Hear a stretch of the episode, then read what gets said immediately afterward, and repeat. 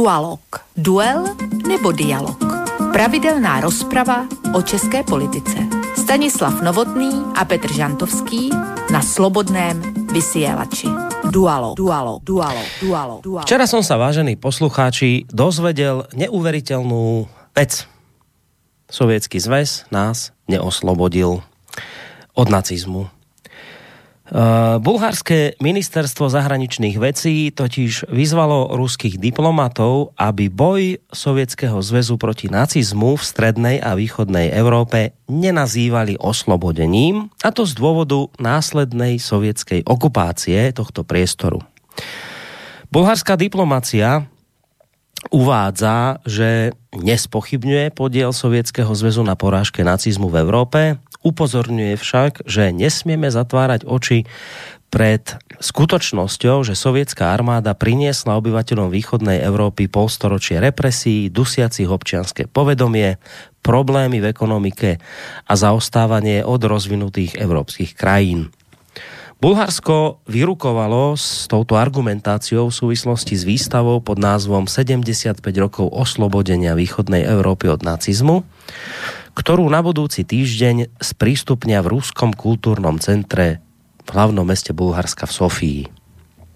No a bulharské ministerstvo e, v tejto súvislosti uvádza, že považuje túto výstavu za zasahovanie do vnútropolitickej debaty v krajine a v tejto súvislosti odporúčilo, odporúčilo ruskému veľvyslanectvu, aby nevyjadrovalo podporu pochybnej téze o oslobodení. To je zvláštné. Tak Červená armáda, respektíve teda Sovětský zväz, nás po novom, teda v Evropě vlastně neoslobodili, lebo nás potom po vojne Sovětský zväz okupoval. Takže podľa tejto logiky zrejme rovnako tak obyvateľ Iraku Líbie či Afganistanu môže s istotou vyhlásiť, že Spojené štáty americké nezbavili svet nacizmu, pretože tieto spomínané krajiny neskôr vojensky okupovali. To je zaujímavá logika. Titulka deníka obhajcov pedofilov s krycím názvom SME rovnako zo včera hlása pre zmenu toto. Priznajme si konečne, že Sovieti nás aj okupovali – Zaslúžime si hovoriť pravdu o konci vojny. To bol názov článku, ktorý pochádza od redaktora Českého denníka a doktoranda histórie istého pána Luboša Palatu, v ktorom sa okrem iného uvádza to, že v strednej Európe sú Česi a Slováci posledným národom, kto dodnes oslavuje bez väčších debát oslobodenie svojej krajiny Červenou armádou. Spor okolo ďalšieho osudu pamätníka sovětského maršála Koneva v pražských Dejviciach by podľa slov tohto historika mohol konečne otvoriť debatu o tom, či je takéto správanie Slovákov a Čechov správne. V tejto súvislosti si pán Palata pomáha príkladom Polska, ktoré vraj koniec druhej svetovej vojny za hodné oslav nepovažuje. Koniec druhej svetovej vojny totiž mnoho Poliakov vníma ako začiatok novej okupácie, keď stalinský sovětský zväz ukradol východ medzivojnového Polska a vyhnal z tejto oblasti niekoľko miliónov Poliakov. Pán Palata by bol rád, keby sme sa na to pozerali aj my, podobne ako Poliaci. Od pána Luboša Palatu sa ďalej dozvedáme, že slovenské a české skúsenosti so sovietskou armádou boli podobně rozporuplné ako v prípade Polska. Na Slovensku sa podľa tohto doktoranda histórie v sovětské jednotky bez ohľadu na slovenské národné povstanie správali často ako na okupovanom nepriateľskom území. Tisíce civilných obyvateľov odvliekli do gulagov, rabovali, znásilňovali. V Česku bola situácia podľa tohto pána len o niečo lepšia. Z Prahy odvliekli sovieti po oslobodení mnoho stoviek československých občanov ruského či ukrajinského pôvodu, ktorí tu v 20. rokoch našli azyl. Väčšinu z nich zavraždili. Názor, že oslobodenie Prahy nebolo ani v prípade Čechov a Slovákov tak úplne oslobodením, ale začiatkom cesty k neslobode a do sovietského područia, sa preto začína pomaly, ale preca presadzovať medzi mladšou a vzdelanejšou generáciou Čechov, tvrdí pán Palata a dodáva, že na zmene pohľadu na máj 1945 a na sovietský zväz vôbec sa podiela aj agresorská politika súčasného putinovského Ruska, ktoré samo seba pasovalo za ochrancu sovietských tradícií. Luboš Palata končí svoj komentár konštatovaním, že pravda je taká, že 30 rokov po novembri 1989 treba niektoré časti českej histórie písané komunistickým režimom konečne prepísať. 8. máj 1945 bol porážkou nacizmu v Európe. A pán Palata dodáva, áno, ale víťazmi neboli len západné demokracie, ale aj strašný stalinský režim Sovietskeho zväzu. Takže je to, vážení poslucháči, zrejme už len tak, že pán Palata a jemu podobný sú zvestovateľmi blížiaceho sa prepisovania histórie. A ako ste počuli, toto prepisovanie je nielen, že niečo žiadúce,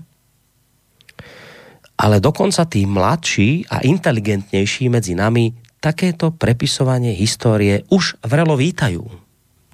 Pretože mládež, naša nositeľka rána, ktorá sa aktuálne stýka s takými ako pán Palata, ktorý je aktuálne tlačia vrchom spodkom na našich školách ich propagandu, aby tam teda, prepáčte, nie propagandu, oni tam hovoria pravdu a nič iné, len pravdu, tak vďaka takým ako pán Palata dostáva naša mládež konečne príležitosť na správny výklad dejín.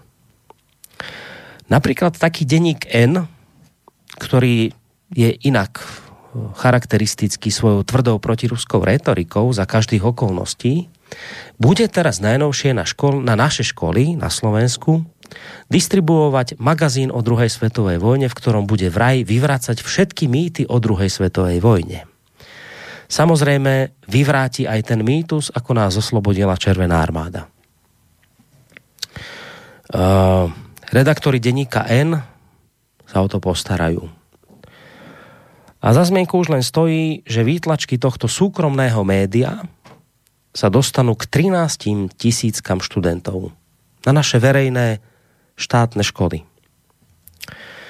Mládež a inteligenti, ako sme počuli od pána Palatu, a od ľudí z denníka N už túžia konečne počuť pravdu. A tak im ju títo ľudia samozrejme veľmi radi zvestujú. Jiří Ovčáček, hovorca prezidenta Miloša Zemana, ktorý bol mimochodom nedávno hosťom jednej z našich relácií, konkrétne reláciu na Prahu, na Prahu zmien, ktorú moderuje u nás Stanislav Novotný, pred takýmto scenárom varuje – a pripomína, že práve mládež, ktorú si vždy každý režim tak rád privatizuje, býva pritom najnáchylnejšia podliehať aktuálnej propagande. Tak si poďme pána Ovčáčka vypočuť. Podívejme se do historie, kdo podporoval totalitní režimy.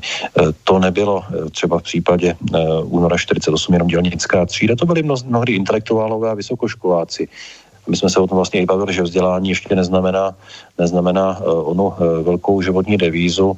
Když v roce 1938 hrozil Anšlus Rakouska, tak tehdejší vlastně poslední předváleční eh, kancléř rakouský eh, Kurt Šušník byl drzí v uvozovkách a rozhodl se, že vypíše plebiscit. To bude jediná otázka, jestli si lidé přejí zachování samostatnosti Rakouska. A tím mimořádně rozložil Hitlera, skončilo to Anschlussem, eh, ten plebiscit se neuskutečnil. Ale co je důležité, eh, rakouský kancléř nechal zvýšit eh, věk pro volební právo v případě tohoto plebiscitu, protože mladá generace v Rakousku většinově podporovala NSDAP. Pamatují jsme si takové životní příběhy. Tak toto povedal minulý pondelok, alebo teda predminulý pondelok prezidentov hovorca teda prezidentov z Českej republiky, pán Ovčáček, ktorý teda jednoznačne naznačil, že tu boli časy, kedy mládež načene podporovala Hitlera. A teraz prichádza doba, kedy bude mládež načene podporovať prepisovanie dejín. Ja som skutočne netušil, a myslím to úplne vážne, že v tomto svojom dnešnom úvode pustím ešte predsa len jednu zvukovú ukážku. Myslel som, že pánom Ovčáčkom skončím, ale asi chcel osud inak, totiž to necelé dve hodiny pred touto reláciou som mal reláciu opony spolu so stálym hostom pánom doktorom Mansko-Bystrickej psychiatrie Ludvíkom Nábielkom. No a ako som sa v tej dnešnej relácii dozvedel, pán doktor dostal v súvislosti so 75. výročím vzniku Slovenského národného povstania medailu Milana Rastislava Štefánika. Dnes o tom hovoril v relácii. A prečo ju dostal? Nuž pán doktor Nábielek, o ňom je všeobecne známe, že to boli práve jeho priami rodinní príslušníci, ktorí sa postarali o vznik Slovenského národného povstania na Slovensku. Uh, jeho rodinní príslušníci nielenže vojensky obsadili veliteľstvo v Banskej Bystrici, ktoré v, tej dobách, v tých dobách okupovali ľudácky predstavitelia, ale navyše boli to práve príslušníci rodiny tohto pána Nábielka, ktorí v 44. prečítali v toho vtedajšom slovenskom slobodnom vysielači proklamácie k vojakom a k slovenskému národu. A tým sa vlastne odštartovalo Slovenské národné povstanie. Tak tento pán doktor Ludvík Nábielek má u nás pravidelnú reláciu vždy vo štvrtok. Tvrdí, že toto rádio je pokračovateľom Slobodného slovenského vysielača z roku 1944. A tento istý pán doktor Ludvík Nábielek eh, dnes hovoril o tom, že pri tom, ako vlastne pred pár dňami dostával ocenenie za zásluhy jeho predkov, tak prečítal v relácii ďakovnú reč, ktorú vlastne vyslovil v súvislosti e, s týmto ocenením. Ja by som vám časť tejto jeho reči pustil, pretože ona súvisí s našou dnešnou témou. Ostal som archivárom a nositeľom odkazu nie len mojich predkov, ale spolu s nimi aj všetkých hrdinských bojovníkov povstania, vojakov a partizánov, ktorí bojovali za slobodu a spravodlivosť v slovenských horách. Uvedomujem si aj z toho vyplývajúce úlohy a povinnosti. Zázda najdôležitejšiu v súčasnej dobe považujem nevyhnutnosť aktívne čeliť všetkým snahám o prepisovanie histórie. Z hľadiska historickej spravodlivosti a osobitne z hľadiska historického poznania mladých ľudí. Pokusy o pokrivenie obrazu sa netýkajú iba slovenského národného povstania a slovenských pomerov. Spomeňme len z poslednej doby snahy o zamlčovanie a bagatelizáciu zverstiev nemeckých okupantov na dobitých územiach, či vlažný postoj tzv. médií hlavného prúdu k oslavovaniu pamiatky fašistických jednotiek v pobaltských krajinách a na Ukrajine. Ako by z iného sveta pôsobia v tieto naše slávnostné dni správy o oslavovaní SS-ákov z granátnickej divízie Galícia, ktorí sa zúčastnili potláčania SNP, dopúšťali sa teroru a represálii vrátane vražd a vypolovania dedín, ktorým v susednej krajine stavajú pomníky bez toho, že by tzv. demokratické štáty civilizovaného sveta a podotýkam aj ich média, zdvihli hlavu na protest – Alarmujúce a neprípustné je aj v súčasnosti časté popieranie rozhodujúcej úlohy Sovietskeho zväzu a Červenej armády vo víťazstve nad fašizmom, premenovávanie ulic a námestí či znesvedcovanie pomníkov tých, ktorí na obrovskej ploche sveta a u nás spolu s našimi povstalcami bojovali proti nemeckému nacizmu. Nedá mi preto nespomenúť, že s prepisovačmi histórie sa nestretávame len na strane notoricky známych pohrobkov ľudáckého režimu, ale paradoxne a žiaľ, aj na strane rôznych nových politikov, oháňajúcich sa frázami boja proti extrémizmu, ktorí rovnako zbudzujú obavy z nového zavádzania totalitných foriem vládnutia. Tak toľko časť z ďakovnej reči pána doktora Ludvika Nábielka. Pripomínam opäť, že stáleho hostia jednej z našich relácií, ktorý varoval pred prepisovačmi dejín pri tom, ako mu odovzdávali ocenenie Milana Rastislava Štefánika za prínos jeho predkov k Slovenskému národnému povstaniu. Naproti takým ako pán doktor Ludvík Nábielek stoja dnes tí, ktorí tvrdia, že Česi a Slováci sú už poslední ve, v strednej Európe, kto dodnes oslavuje bez väčších debát oslobodenie svojej krajiny červenou armádou. A týmto ľuďom to vadí, lebo vraj aktuálny spor okolo ďalšieho osudu pamätníka sovětského maršála Koneva v pražských Dejviciach by už konečne mohol otvoriť tú dôležitú historickú diskusiu o tom, či je taká, takéto správanie Čechov a Slovákov v poriadku a správne. Tak keď teda chcete debatu, tak sa poďme debatiť, poďme o tom podiskutovať. Aj my dnes večer v práve sa začínajúcej relácii Dualog. Na Skype linke sa už v tejto chvíli nachádzajú dve kľúčové postavy tejto relácie v podobe Stanislava Novotného, bývalého českého prezidenta, eh, prezident, policajného prezidenta zatiaľ ešte len Českej republiky a predsedu Asociácie nezávislých médií, takisto z Českej republiky. Stando, príjemný dobrý večer ti prajem. Dobrý večer, vážení přemýšlející o podobných věcech jako my a dobrý večer Petře, dobrý večer Boris a svobodní vysílači. Ale samozřejmě pozor na ty přeřeky, jako to, to může mít fatální důsledky. Děkuji ti velmi pěkně, budem si na to dávat velký pozor. Takže nie je žádný prezident, policajný prezident, aj to už len bývalý. No a druhým pánom je Petr Žantovský, vysokoškolský pedagog, publicista, mediálny analytik. Petře, dobrý večer aj tebe prajeme. Tak zdravím tebe, Boris, zdravím samozřejmě Standu a především všechny naše posluchačky a posluchače. Ať už jsou na tom světě kdekoliv, abych parafrázoval jednoho kolegu nejmenovaného, ale to je hezká, hezká úvodní věta, tak já ji rád používám, eh, protože je pravdivá. A ono to těch pravdivých věcí kolem nás je strašně málo, tak proč si aspoň nepřipomínat těch málo, co jich je. Eh, každopádně vás všechny zdravím a jsem rád, že jsme zvolili tohleto téma, protože je možná vůbec nejsložitější a nejfatálnější z těchto dnů ze všech rozmanitých jaksi drobných půtek někde na půdě Europarlamentu nebo Eurosojuzu nebo, nebo čehokoliv jiného. Eh, tady se totiž hraje o reinterpretaci dějin. A to je vážná věc a já jsem rád, že se jí dneska budeme zabývat. Uvidíme, či pri tej jednej téme ostaneme, alebo skočíme aj do druhej témy, ktorá nakoniec bude vlastne aj s tou našou dnešnou prvou súvisieť, lebo to tak vždy je, že všetko súvisí so všetkým. Takže uvidíme, necháme sa prekvapiť. V každom prípade spolu s menovanými pánmi má vám nerušené počúvanie prajem z bansko štúdia, samozrejme aj ja, teda Boris Koroni. A budem veľmi rád, keď tento večer využijete nielen na to, že budete počúvať názory týchto dvoch pánov, ale keď s nimi budete aj nejakým spôsobom polemizovať, či už to urobíte prostredníctvom telefónov alebo mailov, necháme na vás. V každom prípade vám už v tejto chvíli poviem možnosti, ako sa zapojiť do týchto našich debat môžete.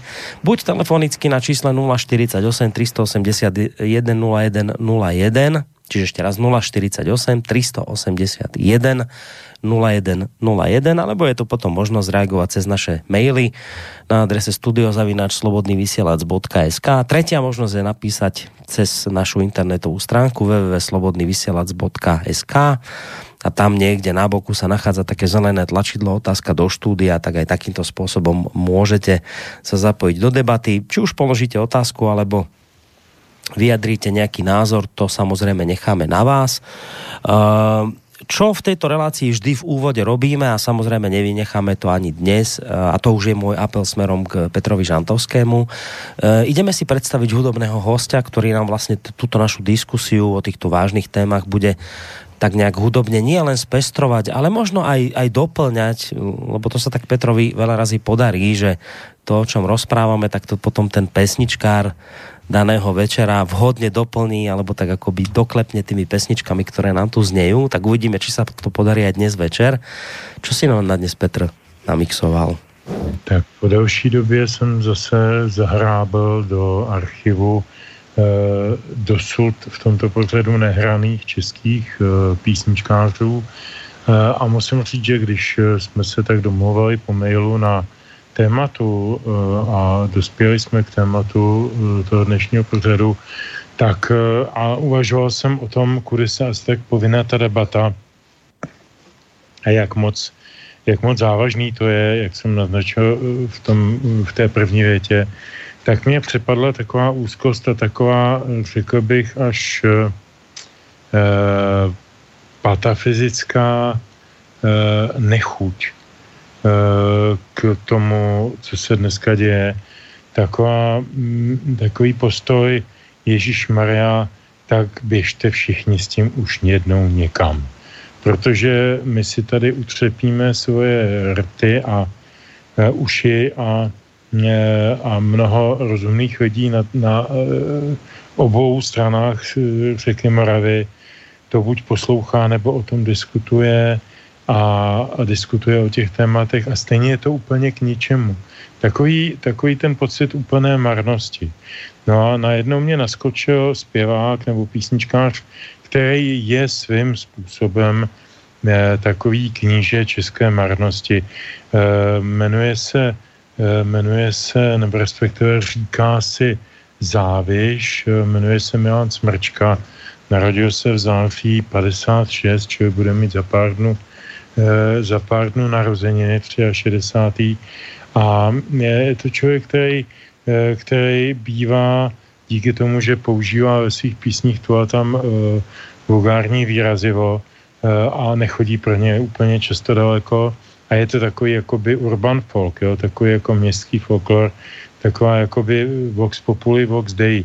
Eh, tak se mu říká kníže pornofolku, což je podle, podle dokumentu eh, slavného českého dokumentaristy Karla Vachka, pokud si někdo vzpomene na film Zpříznění volbou z roku 68 o, o situaci v těch nejvyšších komunistických kruzích 68.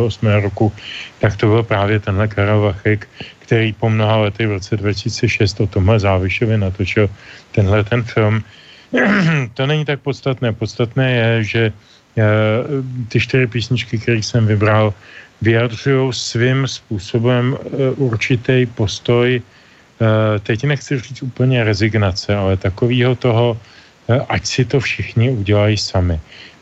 Bavil jsem se párkrát, a už jsem to i v tomhle pořadu párkrát říkal, s různými psychologi, sociologi a lidmi z těch společenských věd a Eh, říkám, co vám připomíná ta současná doba? A oni všichni říkají eh, druhou polovinu 80. let, protože eh, vyčichla a zcela zmizela jakákoliv důvěra v ten tehdejší režim, notabene, aby to byla důvěra podpořená ještě nějakou aktivitou nebo dokonce dobrovolnou aktivitou, tak jako v 50. letech.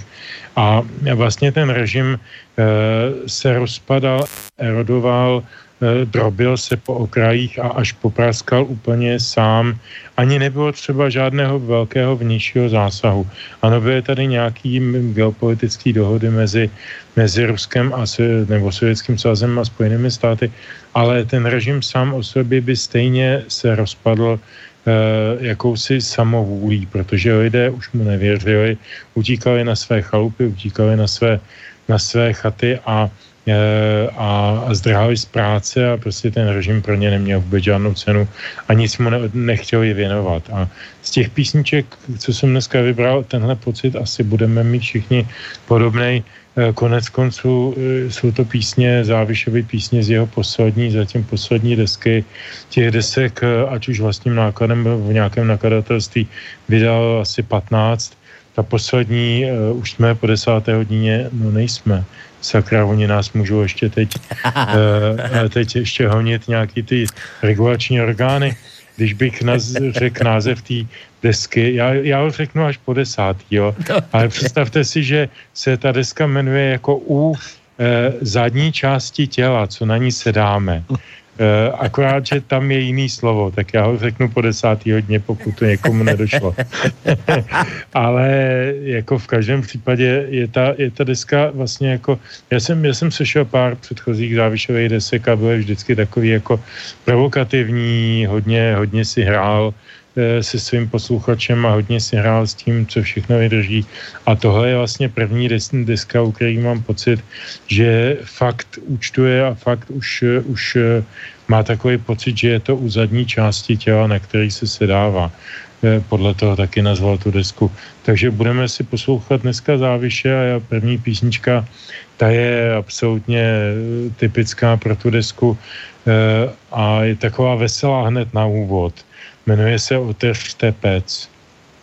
Dobre, tak si to ideme, ideme vypočuť. A ty ktorý ešte doteraz nevieme, že o čom Petr hovoril, my budeme netrpezlivo čakať na 22. hodinu. Tí, ktorí pochopili, tak vy už ste v tejto chvíli za vodou.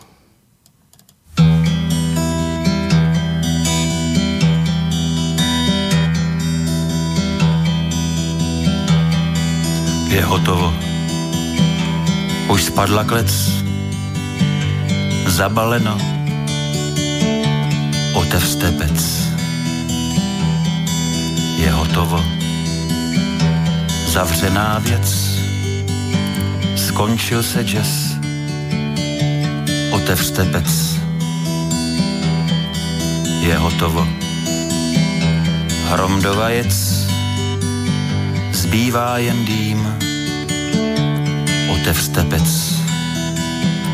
Zapalte svíčky jako pampelišky. Už se nebudem nikdy dívat z výšky. Už se nebudem nikdy dívat z vrchu. Otevřete pec, nenasytnou mrchu.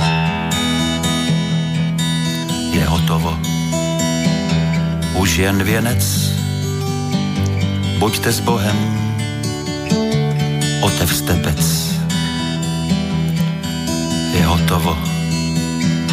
Dřív než bys řekl švec, život je fuč, otevřete pec. Je hotovo. Lásky konec, funébr marš, otevřte pec. Ať plápolají mlčenlivé svíce, jež nespatříme nikdy pane více. Vychrtlej zpěvák chraplápkem ať zpívá. Otevřte pec, spalovač už kývá. Otevřte pec, spalovač už kývá. Mm, to nám Petr sluboval. To nám sluboval takú veselú pesničku. Tak, tak ďakujem pekne, Petr za takúto veselú pesničku. Rádo se stalo, rádo se stalo, áno. tak toto bola tá najoptimistickejšia, ktorá nás dnes večer čaká. Už sa nejdem predstaviť, čo budú tie ďalšie. No ale v tejto chvíli, keď sa tak pozerám na ten čas, máme pomaly 21. hodinu, už by sa fakt patrilo nejakým spôsobom asi aj ozrejmiť tú tému nášho dnešného večera. Hoď si predpokladám, že mnohí to samozrejme možno už aj z tých našich úvodných slov tušíte. Budeme sa baviť o tom, predovšetkým, nie len, možno aj o iných veciach, ale, ale predovšetkým by to dnes večer malo byť o tom, čo sa vlastne momentálne deje v Českej republiky, republike zo, v súvislosti s jednou sochou. Ja dám len zase taký základný balík informácií, možno aj pre ľudí zo Slovenska, ktorí túto vec až tak veľmi intenzívne nesledujú, aby zhruba vedeli, o čom sa budeme baviť. A po tomto základnom balíku informácií potom sa pustíme do debaty. Takže, pred mm, necelým mesiacom 22. augusta akýsi neznámy vandal polial červenou farbou podstave cochy maršála Ivana Stepanoviča Koneva v Prahe 6. Uh, na obloženie tejto sochy nastriekal nejaké také hánlivé nápisy typu, že nie krvavému maršalovi, nezabudneme a letopočty vrátane roku 1968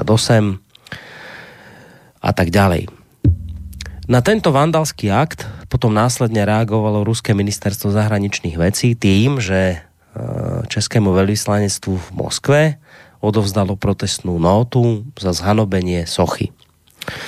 Rusko vyzvalo na potrestanie vandalov, na obnovenie pôvodnej podoby pomníka a na zaistenie jeho ochrany v budúcnosti. O pár dní na to, 30. augusta, zareagovalo vedenie Prahy 6, kde sa táto socha teda nachádza, v skutku zaujímavým spôsobom, pretože miestny starosta, pán Ondřej Kolář, ktorý je, myslím, zo strany TOP 09, dal sochu maršála Koneva zakryť plachtou a toto svoje rozhodnutie zdôvodnil tým, že tak chce vlastne zabrániť ďalším útokom vandalov, ktorí tento pamätník opakovane e, nejakým spôsobom z, dehonestujú a, a, a, a farbia farbami a prostě poškodzujú. Okolo sochy vyrástlo teda lešenie a socha bola zakrytá plachtou až dovtedy, kým sa teda rozhodne o ďalšom postupe. Praha, Praha 6 vandalizmus odsúdila, hoci teda starosta, pán Kolář, uh, vyjadril pre tento čin aj určité pochopenie a rozhodol, že mestská časť nebude sochu očisťovať. To samozrejme vyvolalo pobúrenie nie len ruského veľvyslanectva, ktoré to označilo za provokáciu a urážku pamiatky vojakov Červenej armády, ktorí padli pri oslobodzovaní Československa, ale aj istej časti obyvateľstva, ktorá sa jednoducho s takýmto názorom pána starostu nevedela zmieriť. Uh, Pán starosta uviedol, že chce s ruskou stranou znovu rokovať o premiesnení tejto sochy do záhrady ruskej ambasády. Pomník napokon uh, magistrát neočistil, urobili tak uh, nejakí neznámi ľudia.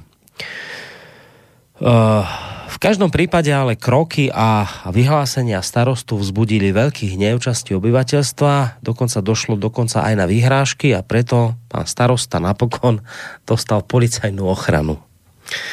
Tento týždeň v pondelok sa pri v pražskej štvrti Davice konala protestná akcia proti zakryťu pamätníka a podľa odhadu prítomnej policie sa zhromaždilo na tejto akcii približne nejakých 300 protestujúcich.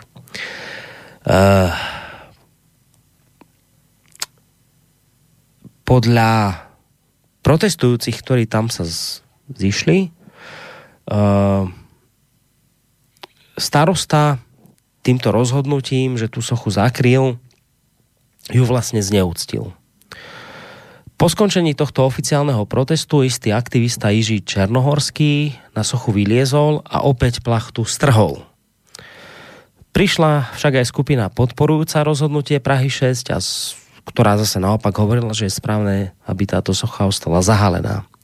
Polícia samozrejme musela obi tieto skupiny od seba oddelovať. Pokiaľ ide o aktivistu Černohorského, ktorý plachtu z tejto sochy strhol už prvýkrát v piatok 30. augusta a potom neskôr odvezla polícia.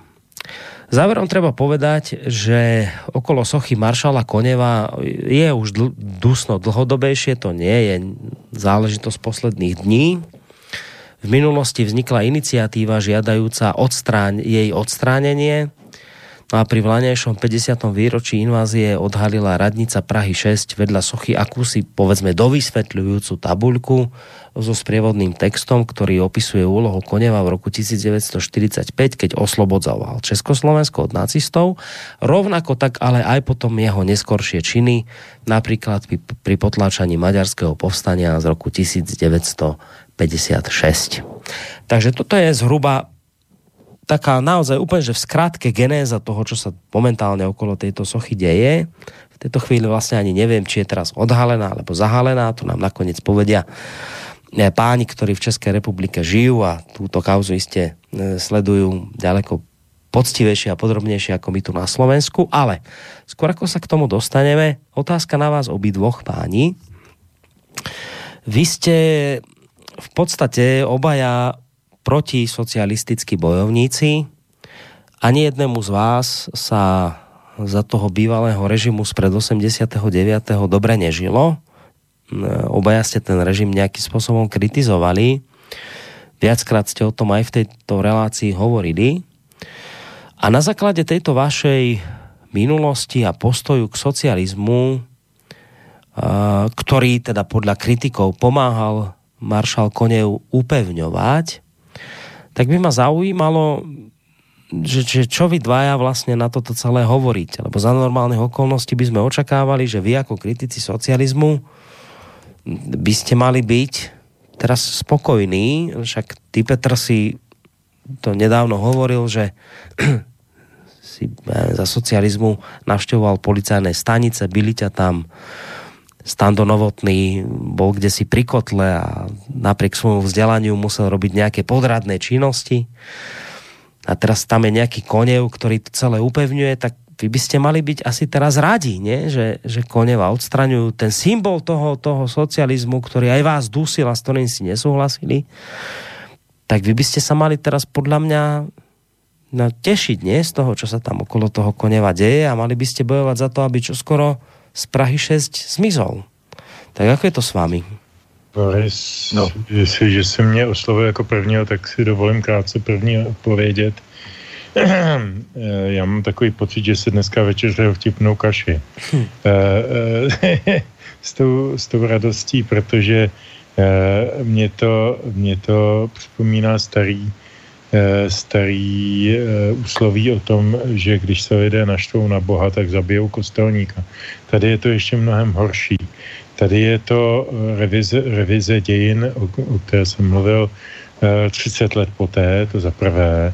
Takže jsme opravdu v úplně jiném kontextu, v jiném paradigmatu a vůbec tady nejde o žádný komunismus a dokonce o žádný Koněva, dokonce o žádný osvobození v 45. roce. O nic z toho tady té jedné straně nejde. Té jedné straně, která eh, teď dělá kauzu z Koněva, eh, je, jde o to eh, využít to, Eh, v tom zjednodušeném sjednocení pojmu ruský rovná se sovětský a třeba Putin rovná se Stalin. Ještě to nikdo nevyslovil takhle explicitně, ale očekávám, že to přijde velice brzy, že Putin je vlastně Stalin, protože je to ten, který vlastně si podmaňuje ty, ty národy a, ty, a, a znásilňuje lid a, a takové tyhle věci Eh, které se děly různým způsobem a eh, kdo se trošinku orientuje v historii, tak ví, že ten stalinský režim byl skutečně eh, děsuplný, ale svým způsobem historicky logický. Doufám, že mě za to teď nikdo neumlátí, ale, ale vzhledem k nějaké mezinárodní situaci a vzhledem k vývoji na Rusy, která přeskočila celý eh, minimálně stoletý, možná dvousetletý vývoj eh, přes buržoazní revoluce z eh, totálního primitivního feudalismu do nějakého jakoby rovnostářského socialismu. To bylo naprosto unikátní, byl to unikátní historický experiment, který byl odsouzený k zániku od prvního okamžiku. A ten Stalin už jenom oddaloval ten okamžik zániku. Ale to bychom se dostali trošku daleko. Já bych to vrátil zpátky. Za prvé, mstít se sochám, Eh, mě to, mě to uh, připomnělo písničku Karla Krela, uh, kde se praví, vím, byla by to chyba plivat na pomníky.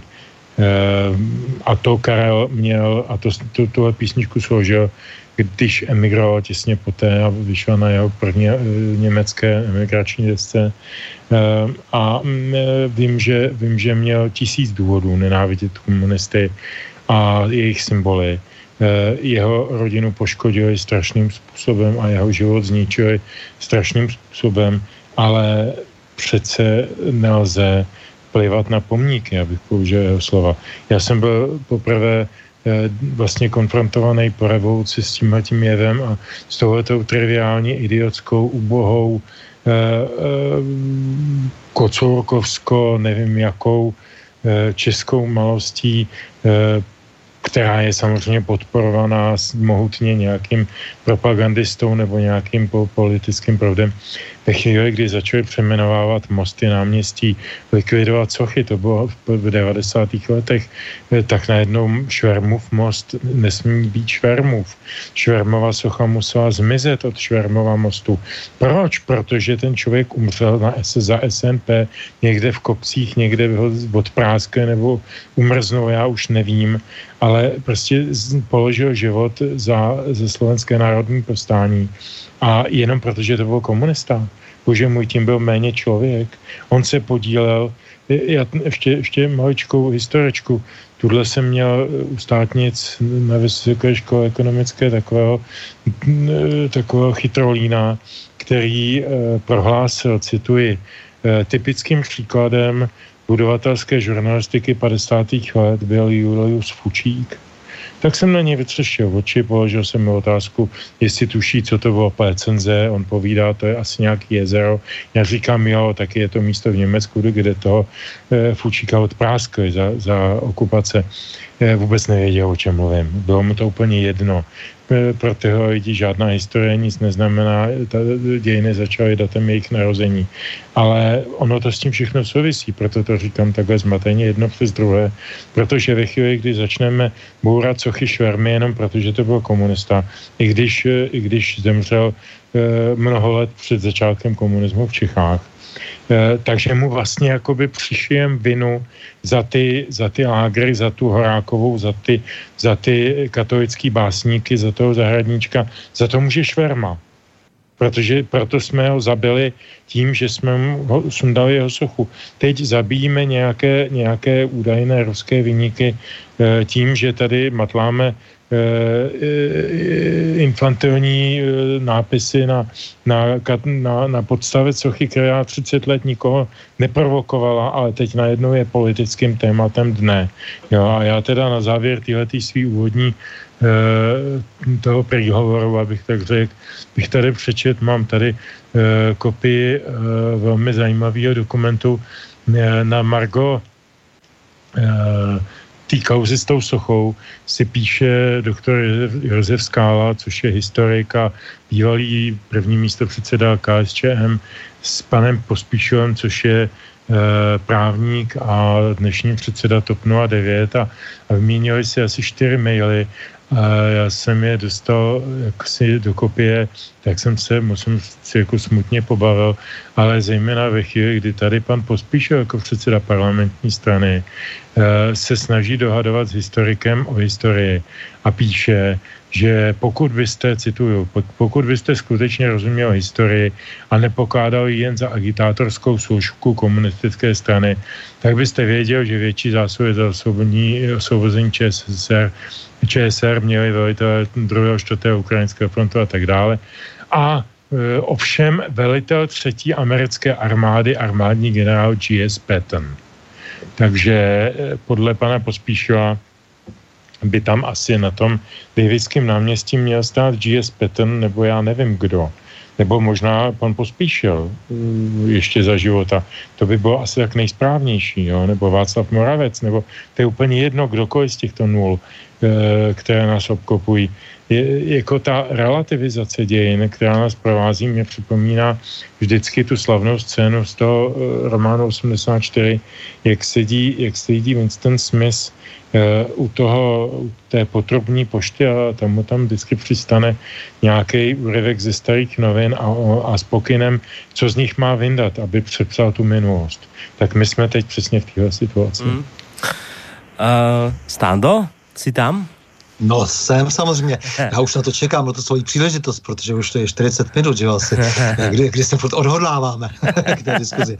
Já si myslím, že se musíme dostat jako opravdu teď, možná, že protože je nám jasné, že přepisovat dějiny se nemají a že se samozřejmě vždycky přepisovali a kdo je přepsal, tak byl v té výhodě konkurenční, protože ten ovládal potom eh, přítomnost i potom budoucnost samozřejmě, takže eh, historie byla vždy předmětem zájmu mocných a my bychom se měli asi podívat eh, na to, proč tak intenzivně se teď vlastně ty věci dějou, protože um, samozřejmě hned od samého 90. roku tady byly spíše tehdy uh, velmi tak anarchistické jako různé, uh, různé snahy uh, spíše likvidovat třeba různé uh, artefakty, neartefakty, protože země byla skutečně přeplněna všechny, všemi možnými pomníky, třeba v místech, kde mě neměli vůbec co dělat, kde třeba vůbec jako nebyla nějaká významná historická uh, událost nebo se se to nevztahovalo ani k nějakému eh, zvláštnímu eh, činu eh, nebo k nějaké významné osobnosti. Takže samozřejmě chápu, že po tom roce 90, kdyby všichni tou rudou přesyceni a samozřejmě i tím často socialistickým nevkusem na všech stranách, takže to dráždilo kde koho. Ale nicméně nedošlo k nějakému hromadnému likvidování pomníků nebo ne, tak v takové intenzitě, jako se tomu děje, jako se to děje teď.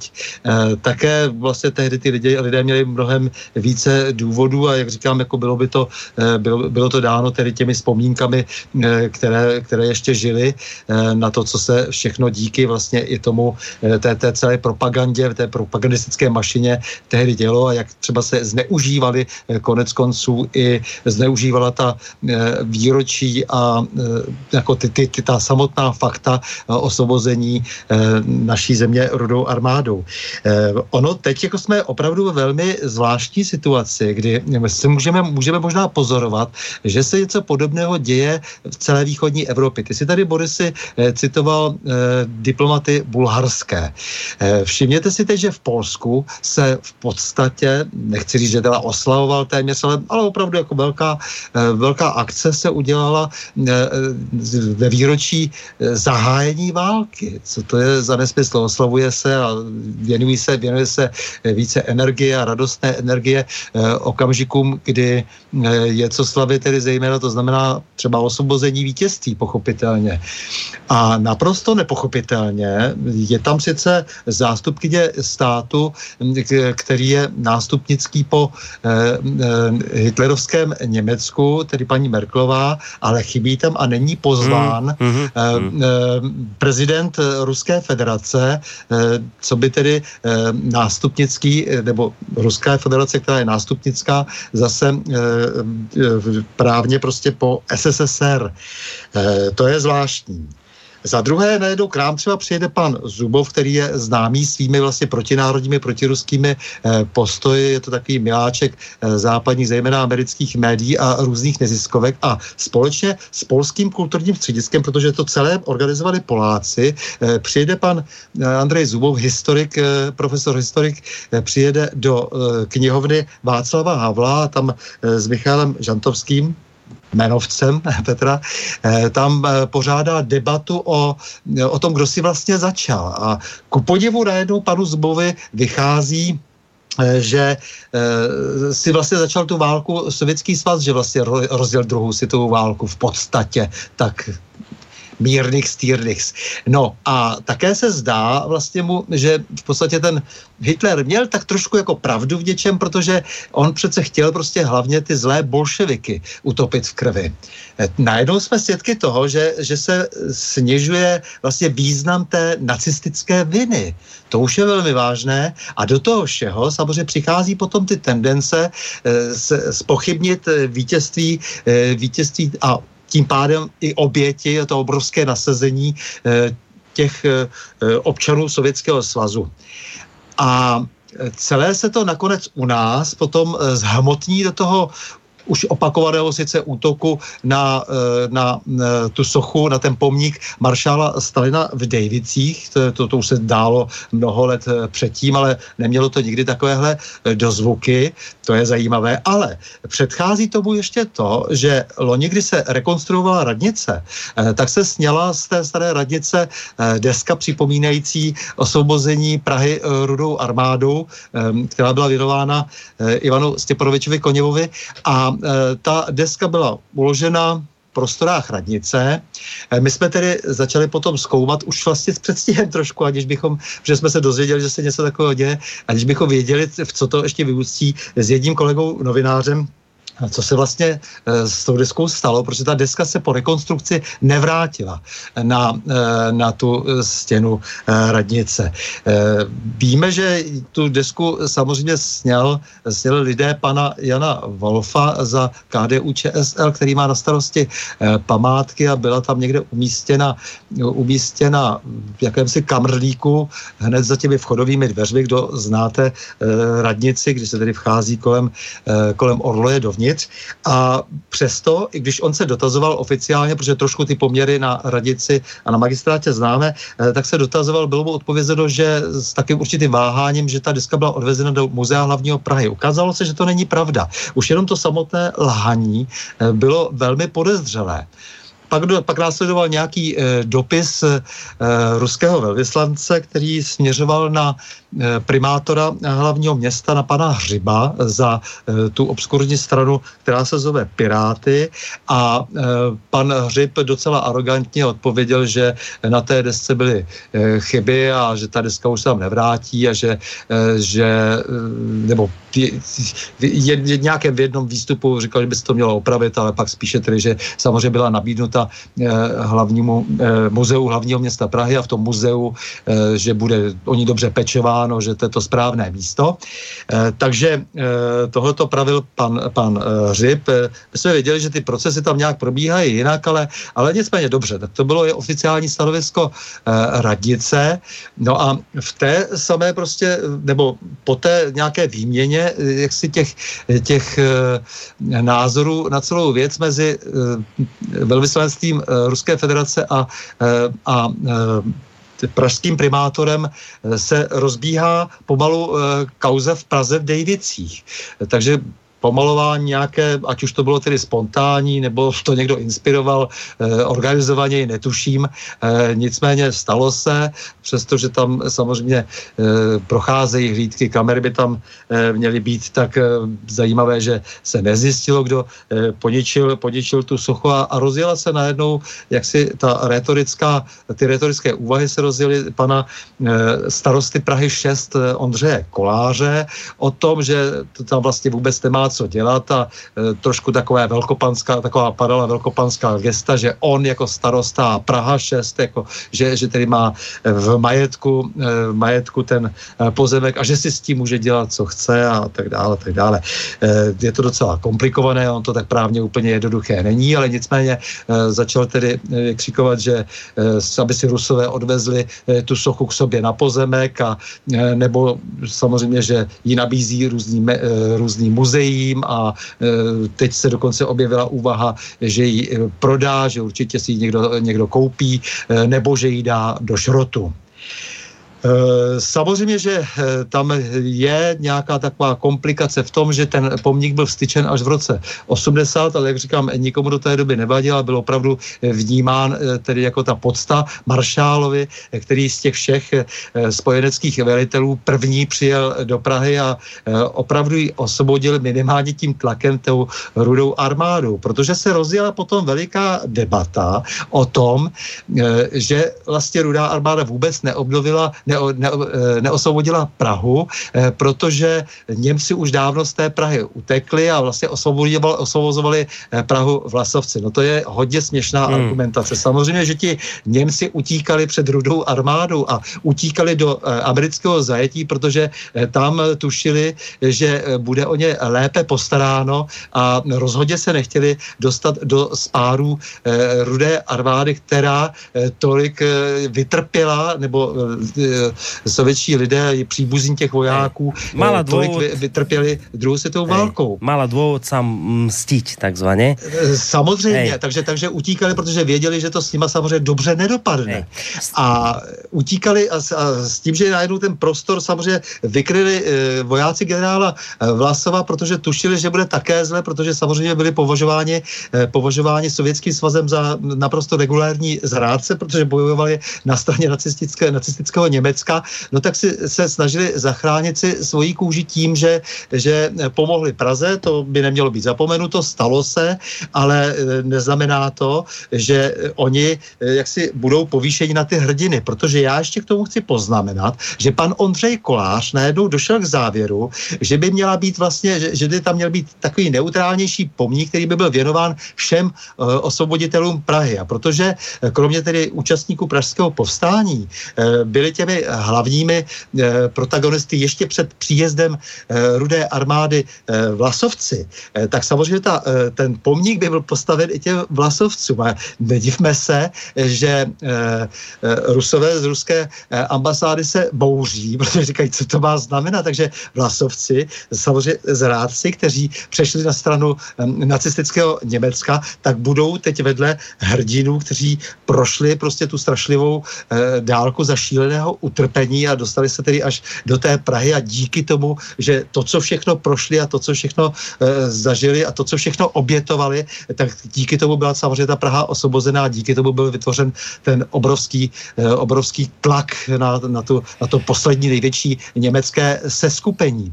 E, takže e, toto všechno se začalo takhle mlít vlastně dohromady. Pan e, starosta opravdu matal neuvěřitelně věci prostě e, dokupy, e, vyhlašoval prostě každou chvilku nějakou, nějakou prostě stále odvážnější a bizarnější myšlenku.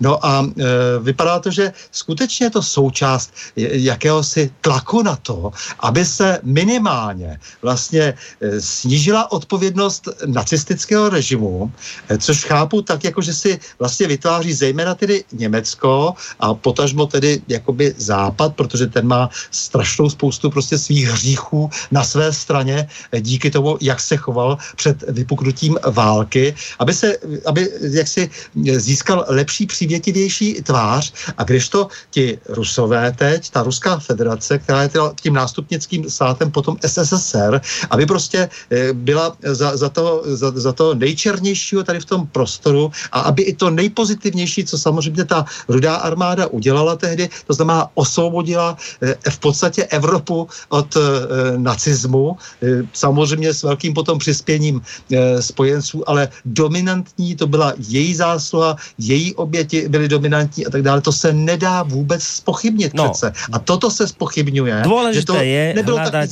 hľadať odpověď, proč se to vlastně děje. Mali jsme posluchača na linke, ale nám zložil, nevadí. Uh, iste sa zapojí ešte a to je aj výzva smerom k vám, vážení poslucháči, ktorí možno chcete napísať nejakú mailovú otázku, tak môžete na adrese studiozavinačslobodnyvysielac.sk uh, To, čo si Stando teraz hovoril, je že je to akoby nejaká koordinovaná aktivita, no, ktorá má za úlohu vlastne spochybniť, prepísať a robiť nejaké veci. Počkej chvíľku. Ano. Ale teraz, toto mňa zaujíma, to je otázka na vás obi dvoch, že ale teraz, teraz dajme bokom, či to je, alebo to nie je nejaká koordinovaná vec. V každom prípade tí, ktorí toho koneva chcú odstrániť, hovoria o tom, že v poriadku, veď my nespochybňujeme, že Sovětský zväz a Červená armáda tu bojovali s nacizmom.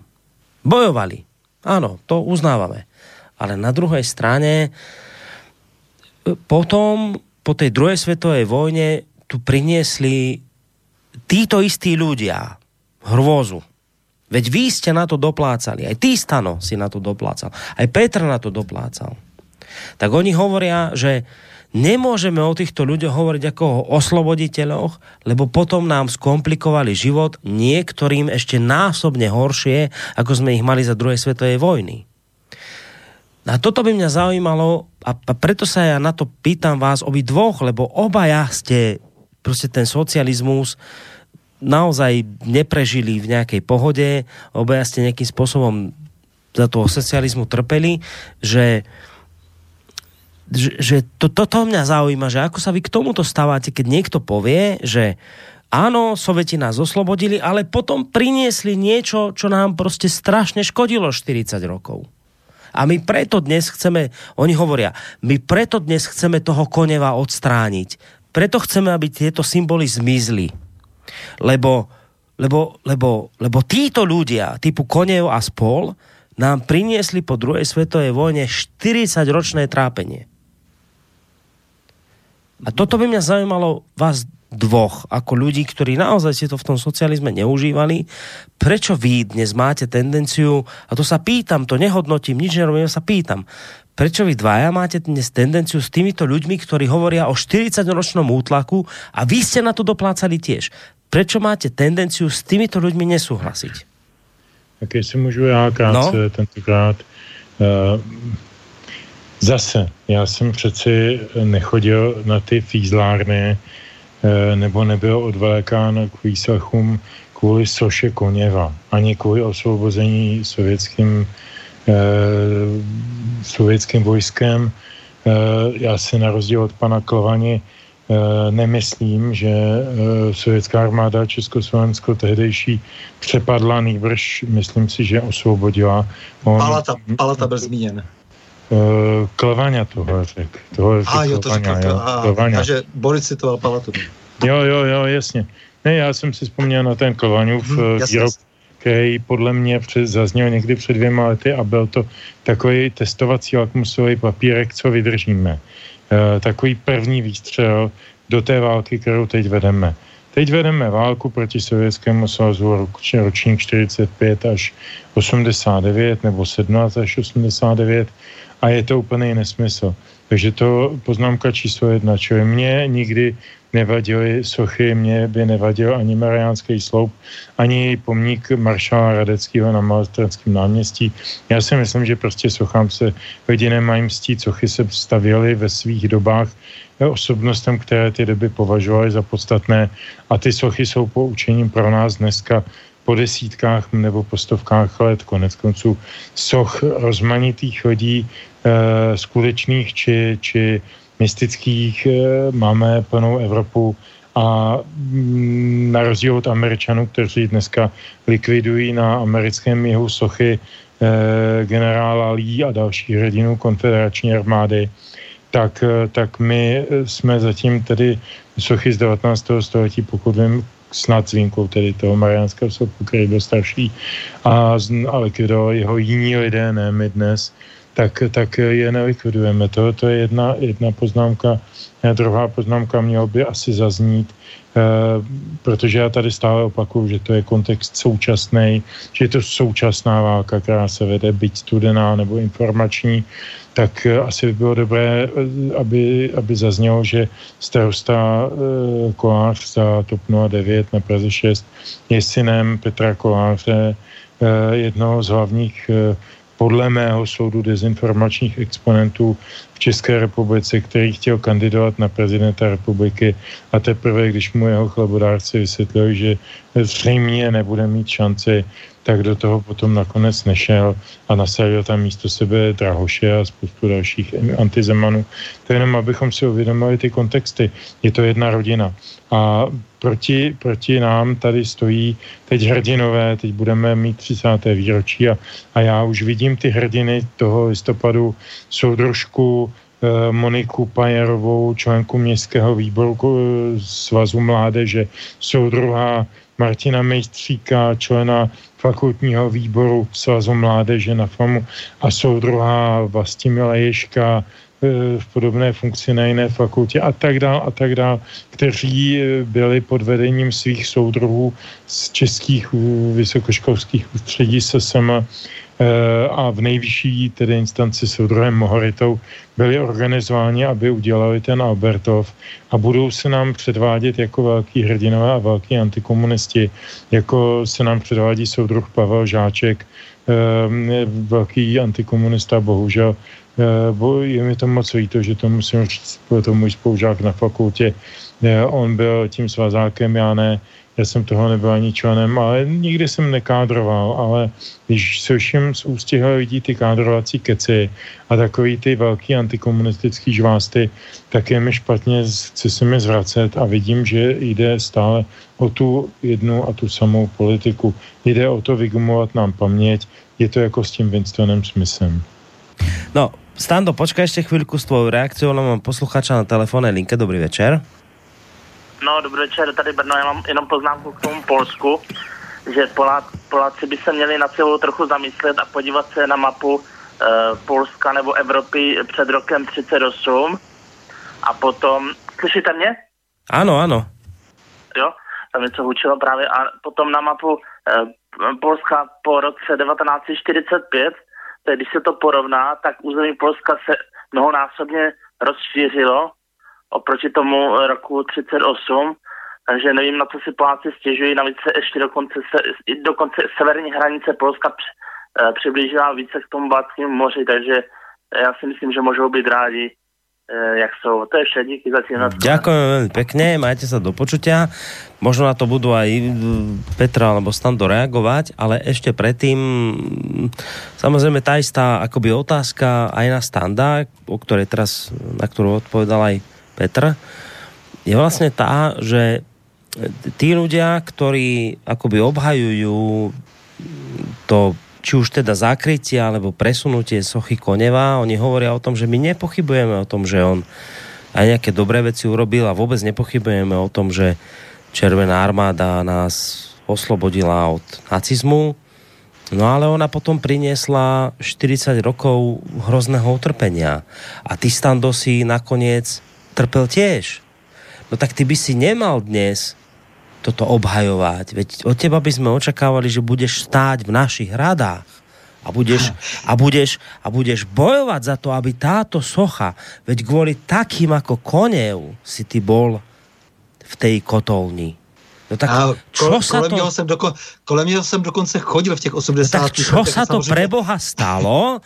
Ja sa teraz pýtaj, vieš, ja, ja, mňa toto všetko míňalo, ja tomu strašne nerozumiem, ale moja otázka je, že čo sa to vám s Petrom stalo, že vy teraz nestojíte na strane týchto bojovníkov za odstraňovania svoch, týchto nositeľov režimu, ktorý vy ste na ktorý vy ste doplácali, že ako toto je možné? Že vy hovoríte, že nie, my nestojíme na ich strane, ale hoci my sme na to doplácali, my sme za toho obdobia socializmu trpeli, ale my nesúhlasíme s tým. Tak ako toto je možné? Toto mi vysvětlí. Eh, Boris, to je přece strašně jednoduché. Prostě my jsme byli okupováni nacisty eh, a od těch nacistů nás někdo osvobodil, to byl rok 45, hotovo, tečka. Eh, takhle potud je to prostě přece jasné. No dobré, ale samozřejmě, potom 40 samozřejmě, rokov ano, pokračuju dál. No. Samozřejmě, že potom jako mě napadaly všelijaké myšlenky a jo, jak jsem si říkal, to bylo pěkný osvobození, že jo, jak to potom dopadlo dál a tak dále, a tak dále. Nicméně u nás dokonce žádná armáda nezůstala mimochodem, že my jsme si mnoho věcí e, zařídili sami v tom roce 48. To je, to je další věc, to je další argument. Ale nicméně tady přece došlo k nějaké mezinárodní dohodě a my teď budeme glorifikovat Západ za to, jak se choval ve druhé světové válce, který, který nechtěl ani dlouho, dlouho nechtěl ani otevřít eh, druhou frontu a nechával krvácet jenom eh, to, ten, ten, ten sovětský svaz eh, a my prostě budeme eh, tady, tady vlastně tímhletím způsobem eh, jak si je vyvinovat, přestože oni se na té Jaltě dohodli. Oni se dohodli na tom novém uspořádání světa. Oni v podstatě eh, tuhle část eh, světa eh, hodili přes palubu nějakému, nějakému režimu. Oni se nedohodli na tom, že za prvé budou se sami snažit rychle postupovat a osvobodí třeba i to Československo, že oni sami ponesou nějaké lidské oběti a budou si to zodpovídat před svým vlastním lidem, že oni sami nakonec se zaslouží o to, že nespadneme do té části světa, do které jsme spadnout nechtěli. Eh, a navíc ještě tady jako mám eh, další eh, důležitý argument. Oni nás totiž opravdu osvobodili od lidí, kteří nás chtěli zlikvidovat. Oni nás podřadnou rasu, Slovany, Židy a tak dále chtěli prostě zlikvidovat od Aše na východ. Nicméně my jsme to další období přežili. Sice to bylo trudné, ale nicméně ten komunismus nás nezlikvidoval fyzicky. Ale ty nacisté ano a to já teď narážím trošku na to, že na eh, demonstraci milionu chvilek se ozvalo, že je to úplně to tež. Není to úplně to tež, ty totality jsou různé, každá má eh, svá negativa a nicméně minimálně eh, tam nebylo to vzetí, že budeme do posledního vyvražděni třeba. Takže, ale podstatný argument je, že prostě v 45, na, 45. roce nás někdo osvobodil a to je historický fakt. Když si začne začneme lhát, eh, dostaneme se tam, kam všechny režimy, a my už si lžeme a hodně si lžeme v mnoha, v mnoha jiných věcech, eh, dostaneme se samozřejmě jenom do služby těch, kterým ty lži vyhovují, protože já jsem ještě k tomu neřekl, neřekl to B, já s velkým znepokojením eh, sleduju v poslední době snahu různých sudetoněmeckých kruhů prolomit Benešovi dekrety a říci si o valnou část území České republiky. Totéž se děje v Polsku. A je zajímavé, že eh, ta propaganda, celá řada neziskových organizací, nebo já jim teda říkám těmhle, o kterých teď budu hovořit, těm říkám eh, nájemné politické ziskovky, eh, tak jsou v podstatě často najati, protože pracují za žolt, za cizí peníze. Často jsou to nějaké peníze sice evropské, ale s nějakým německým potextem, nebo německé přímo z německých nadací, nebo to jsou peníze ze Spojených států, z nějakých různých důležitých strategických důvodů, protože my přece teď tady v podstatě chystáme válku, nebo chystáme se neustále na válku s Ruskou federací. Takže oni do sebe báječně ty věci všechny, všechny zapadají a v tomhle okamžiku samozřejmě je třeba trošku zmírnit ten náš, ten náš odpor vůči těm nacistům.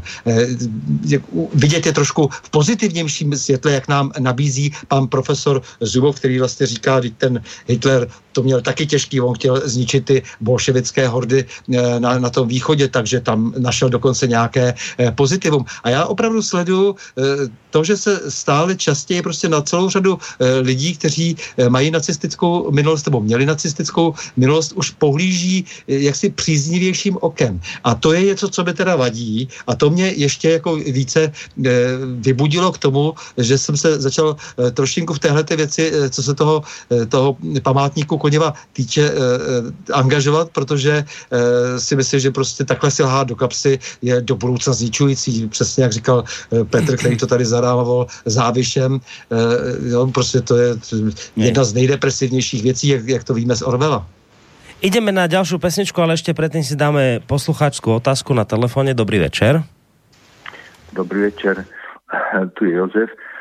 Pán Koroni, ďakujem za tú tému, ktorú ste dneska nastolili, lebo fakt je závažná a som aj nemilo prekvapený, že všeobecne v našej spoločnosti sa tomuto venuje relatívne málo pozornosti, ale v tom zmysle, že by tá druhá strana, viete, lebo títo tu krikluni, alebo tí by som povedal, tí pseudodemokrati, ktorí vlastne toto teda začínajú, to sú fakt, by som povedal, pokusné baloniky, ktorí možno keď teraz človek ustúpi, alebo by som povedal, sa im podarí presadiť to, čo chcú, tak potom budú ďalej, ďalej by som povedal, e, pôjdu do ďalších, by som povedal, ešte tvrdších bojov za ďalšie veci a možno dostanú sa k nejakému fanatizmu.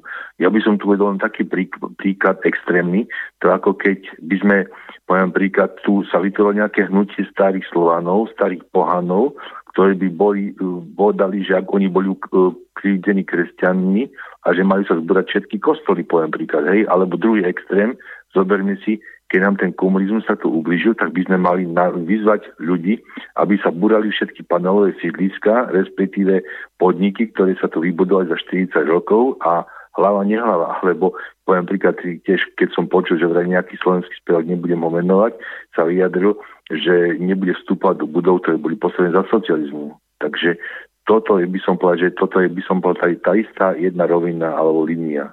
Ďakujem pekne, do počutia. Ďakujeme veľmi pekne, majte sa do počutia. A samozrejme obaja páni budú môcť na tento váš príspevok zareagovať, dostanú aj priestor na premyslenie, lebo ideme si zahrať pesničku, číslo 2, takže to je otázka smerom k Petrovi. Žantovskému, že čo si ideme dať ako druhou věc dnes večer od... Stále, stále ještě není 10 hodin, takže ještě furt nevíme název té desky. E, následující písnička má název, který by mohl navozovat jakousi pozitivnější notu, avšak realita je trošku jiná. Jmenuje se to To je ta láska. Tak si to pojďme vypočuť a po nej sa dostaneme aj k vašim otázkam, či už tej telefonickej, alebo aj, aj mailovým, ktoré nám môžete adresovať na adrese studiozavináč.slobodnyvysielac.sk Pryč je střecha nad hlavou, pryč jsou úspory, a to nejsou zdaleka všechny zápory. Pryč je zbytek morálky, pryč jsou iluze, rozplynuli se jak mrak, zbyly haluze to je ta láska, kurva prašivá, co jako nouze v srdci bolívá. To je ta láska, láska zlotřilá, jak už má bába kdysi pravila. Pryč jsou slova květnatá, pryč je důvěra, jen co vyšla na povrch, paní nevěra. Pryč jsou sladké hlíbánky, pryč jsou ideje, Ať zase jiný hledá, třeba najde je, to je ta láska, kurva prašivá, co jako nouze v srdci bolívá. To je ta láska, kurva zlotřilá, jak už má bába kdysi pravila. No, tak jsme tu opäť po pesničke. Uh, ja len pripomeniem technické údaje, že nám môžete písať svoje otázky na adresu studiozavináčslobodnyvysielac.sk prípadne telefonovať na číslo 048 381 0101, ako to robil posluchač Jozef pred pesničkou. Prípadne písať cez našu internetovú stránku, keď si kliknete na zelené tlačidlo otázka do štúdia. Ja som slúbil, že po pesničke samozrejme sa obaja páni, ak budú cítiť potrebu, môžu vyjadriť k tomu telefonátu, tak dávam priestor obidvom sa vyjadriť, ak chcú a potom sa dostaneme samozrejme aj k mailom našich poslucháčov. Takže páni, chcete reagovať na ten telefonát z pesničky? Já ani nemám potřebu, to bylo spíš takové, Také takové dovětek, nebo doplnění. Já myslím, že je to v hmm. pořádku. Hmm. Stando? E, e, při písnice mě jenom tady e, žena upozornila, že jsem říkal pomník maršála Stalina, takže maršála ano. Koněva. Hej, hej, hej, hej, tak bylo. Dobre, dobre, že ťa upozornila. Já jsem ťa nechcel, tak ťa upozornila žena. Dobre. Uh, uh, teraz ešte skôr, ako sa dostaneme k mailovým otázkam, predsa len tá otázka sa tlačí na jazyk, lebo obaja ste to tak akoby potvrdili, že že ten súčasný spor okolo tej sochy vlastne nie je o tom, čo nám tí Rusi alebo Sovieti urobili v minulosti, ale že povedzme si pravdu, že to je hm, spor o súčasnosti. Že akoby v jádre celého toho sporu okolo sochy Maršala Koneva a ten mariánsky stĺp, ktorý ste tu menovali, alebo pamätnú dosku na staromestskej radnici, že to v skutočnosti nie je o tom, že by nás po 30 rokoch slobody zrazu tieto veci trápili, že tam naozaj nejde nejaké historické krivdy, ktoré máme nevyriešené, ale že to je v skutočnosti boj, ktorý my tu dnes vedieme, východ versus západ, liberalizmus versus nejaký konzervativizmus, výtačská kultúra voči nejakej, povedzme, uzavretejšej, opatrnejšej kultúre.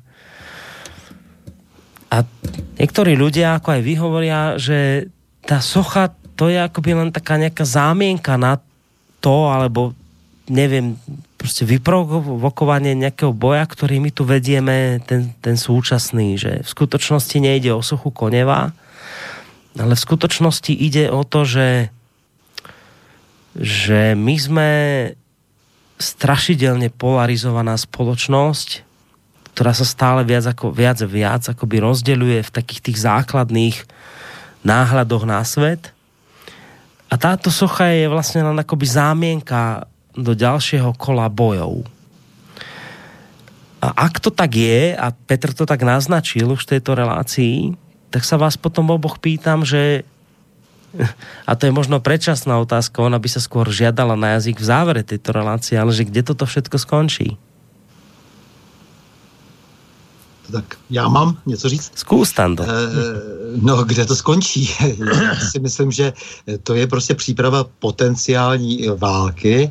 Nám tady je naznačeno, že prostě jsou někde hranice a že tedy teď k těm hranicím prostě saháme my eh, s nějakým, s nějakým tady novým celkem, do kterého jsme vstoupili eh, po převratu v roce 89 a dál už vlastně je, je ten Mordor. tak nám je to takhle popisováno. Já si nemyslím, že musí být hned nutně nějaký ozbrojený konflikt, ale jsme tlačeni, tlačeni do toho, abychom takto jednoduše najednou viděli svět.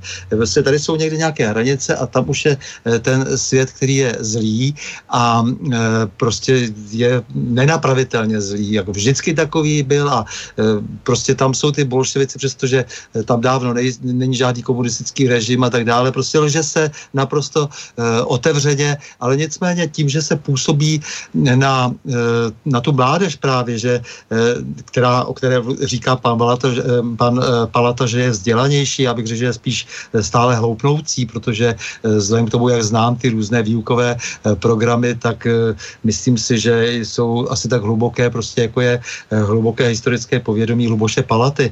Konec konců známe, že jeho názory vypadaly úplně jinak na počátku 90. let taky, ale má právo samozřejmě na svůj vývoj, ale při své bojovnosti, která je poměrně známá v posledních letech až jako nepřirozeně, se chová opravdu jako rodina Kolářova.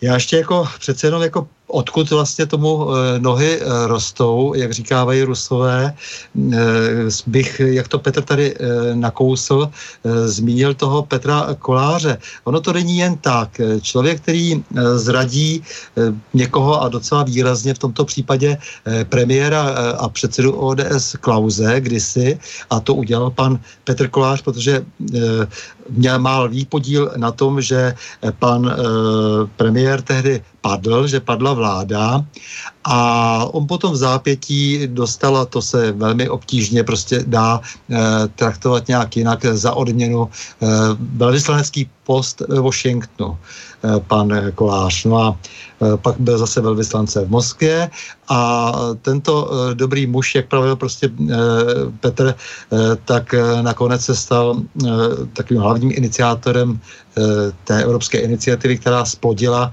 eh, splodila evropské hodnoty eh, s, v čele s pornohercem Jandou a je to tedy ten hybatel, ve kterého má jakási ta druhá strana nějakou příliš velkou důvěru. No, já nemám důvěru v lidi, kteří zrazují. Dokonce bych tady rád připomněl, když jsme u těch evropských hodnot, Danteho peklo, protože už ve 13. století Dante Alighieri vidí zrádce až v tom devátém nejhorším kruhu nejblíže satanovi. To znamená, historicky je opravdu zrada někoho, nějaké myšlenky, státní zrada dokonce, národní zrada, považována za jeden z největších hříchů. To je také mimochodem evropská hodnota, pane Petře Koláři.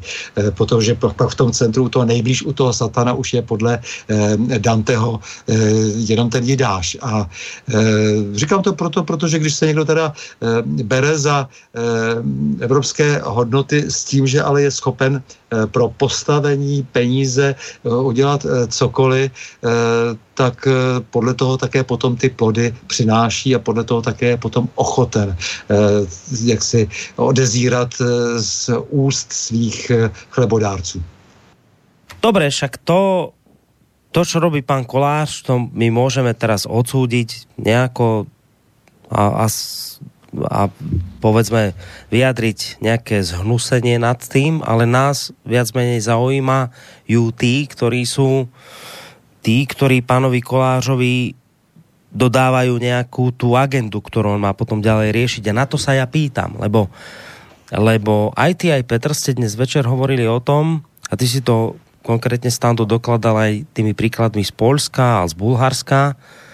Naznačoval si, že my sme tu akoby konfrontovaní s nejakou väčšou kampaňou, ktorá sa rozbehla a ano. že Česká republika je akoby len ďalšia v rade tých krajín, ktoré dnes toto tvrdia. A preto no, som sa... Je, je, ano, a proto jsem se ještě, ještě, ještě do, do, dokončit tu myšlenku s těma kolářovými, jako s tou rodinou, víš, eh, tak právě proto jsem chtěl říct, tak, že ti lidé jednoznačně tady plní nějaké úkoly. Já si nemohu pomoct, eh, naplňují tady cizí agendu, protože i ten jeho syn nakonec eh, je tím starostou, protože jeho otcem je ten Petr Kolář, no. No ale teraz ja sa pýtam to, že čo, dobre, tak tu sú nejakí podľa teba vykonávateľia agendy, ale mňa zaujímam, zaujímajú tí, ktorí tú agendu teraz diktujú. A ide o čo? Že ak je to teraz ak je to teraz nejaké celoevropské hnutie, že zrazu, ja neviem, v Polsku si pripomínajú vznik druhej svetovej vojny, čo je zvrátené, ale dobré, nech to oslavujú, keď chcú. A, a Poliaci pozvú na túto oslavu vzniku druhej svetovej vojny Merkelovú, zástupcu krajiny, ktorá tých Poliakov zabíjala, ale nepozvú tam Rusov, keď uh, sme tu svetkami prostě nejakého prepisovania histórie, či už u vás, u nás, v iných krajinách, ako to hovoril aj pán doktor Nábielek v tom úvode, ktorý som púšťal, SS Galicien. Čiže my sme tu akoby konfrontovaní s nejakou, nejakým väčším zapojením rôznych krajín do toho, že dnes je potrebné ľuďom vysvetliť, že to, čo ste si mysleli doteraz o Sovietskom zväze, bol blúd, lebo sovietská armáda červená v skutočnosti vyvolala druhú svetovú vojnu. Oni boli tí, ktorí to vyvolali, Nemci boli tí, ktorí, ja to poviem teraz hnusne natvrdo, Nemci boli tí, ktorí boli v tom nevine. Tak sa pýtam, nie len, že, že, že čo bude dôsledkom tohto, čo sa teraz rozohralo, ale že prečo sa to vlastne deje. Že, že prečo my sme teraz akoby svetkami tohto prepisovania histórie, že kvôli čomu sa teraz podľa vás táto obludná hra prepisovania histórie rozohrala? Lebo já tomu nerozumím. Hm? Jestli můžu já krátce, já bych začal tím uh, Polskem.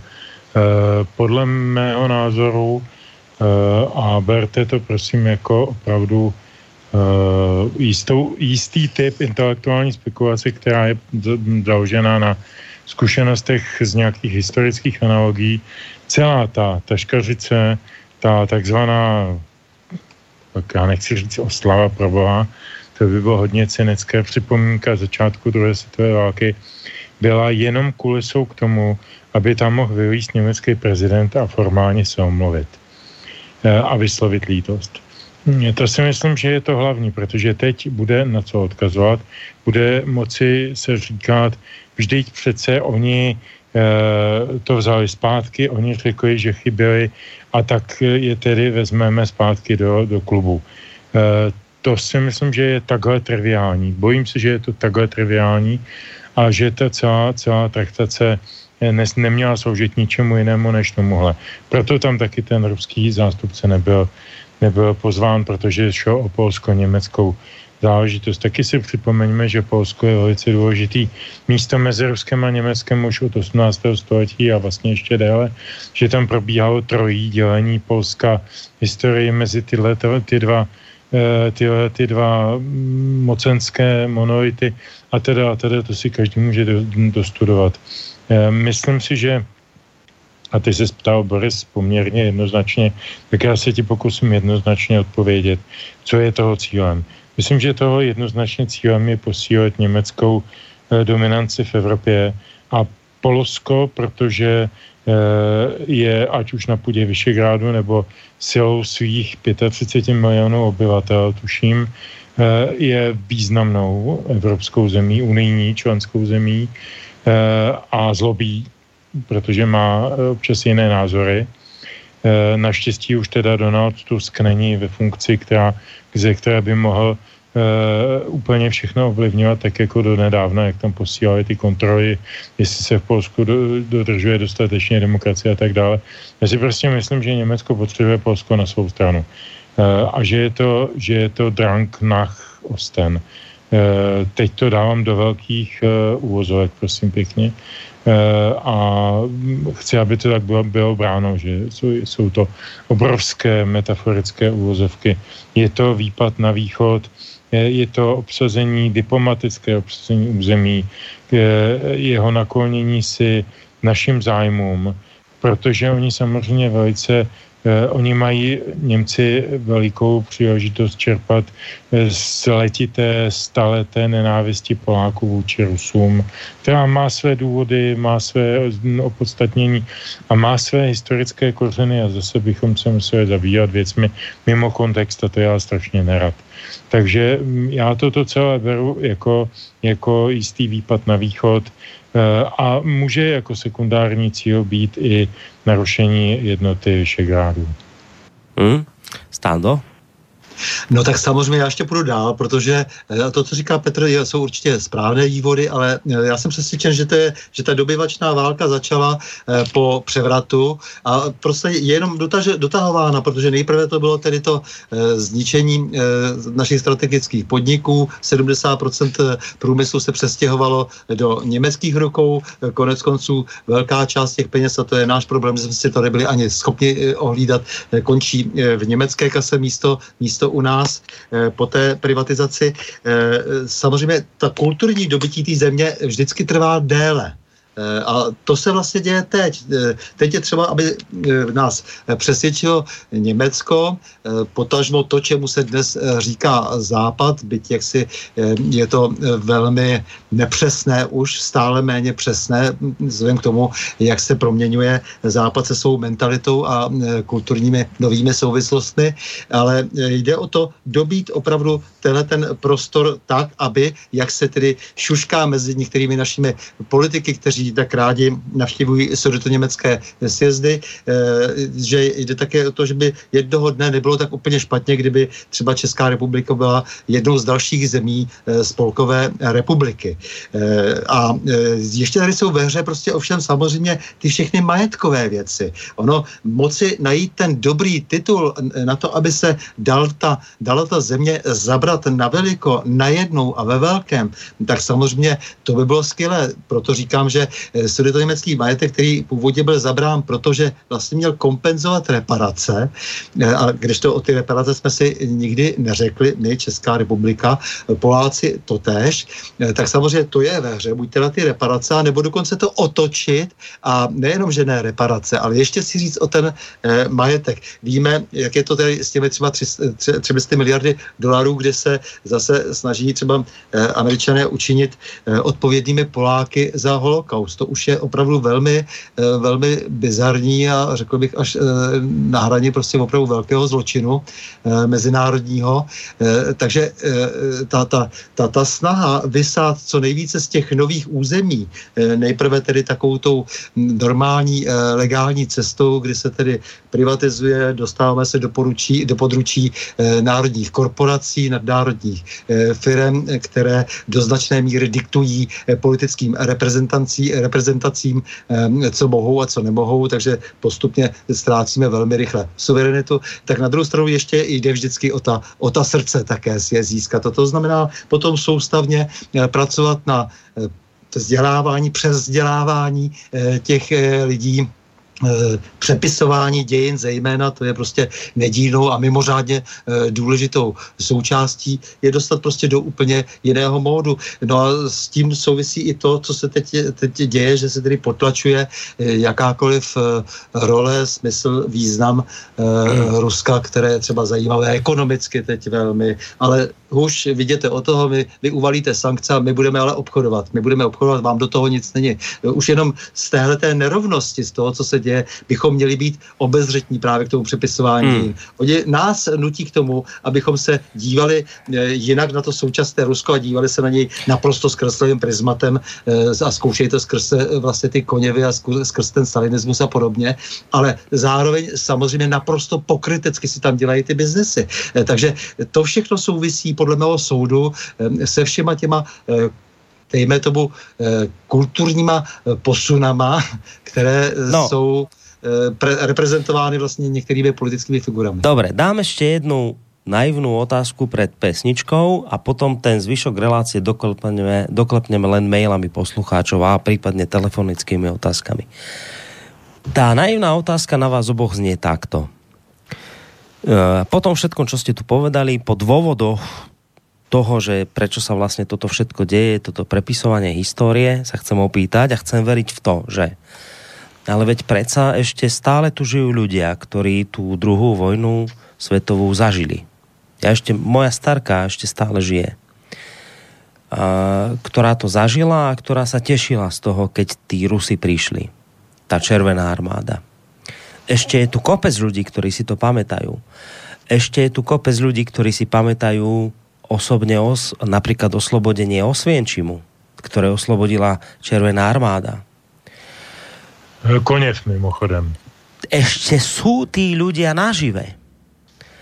A tá moja naivná otázka je, že to sa naozaj dá, ak títo ľudia ešte existujú a existujú ich vnúci a ich deti, to sa naozaj dá takto vygumovať už teraz, za ich života sa dá takto vygumovať plošne pamäť národa?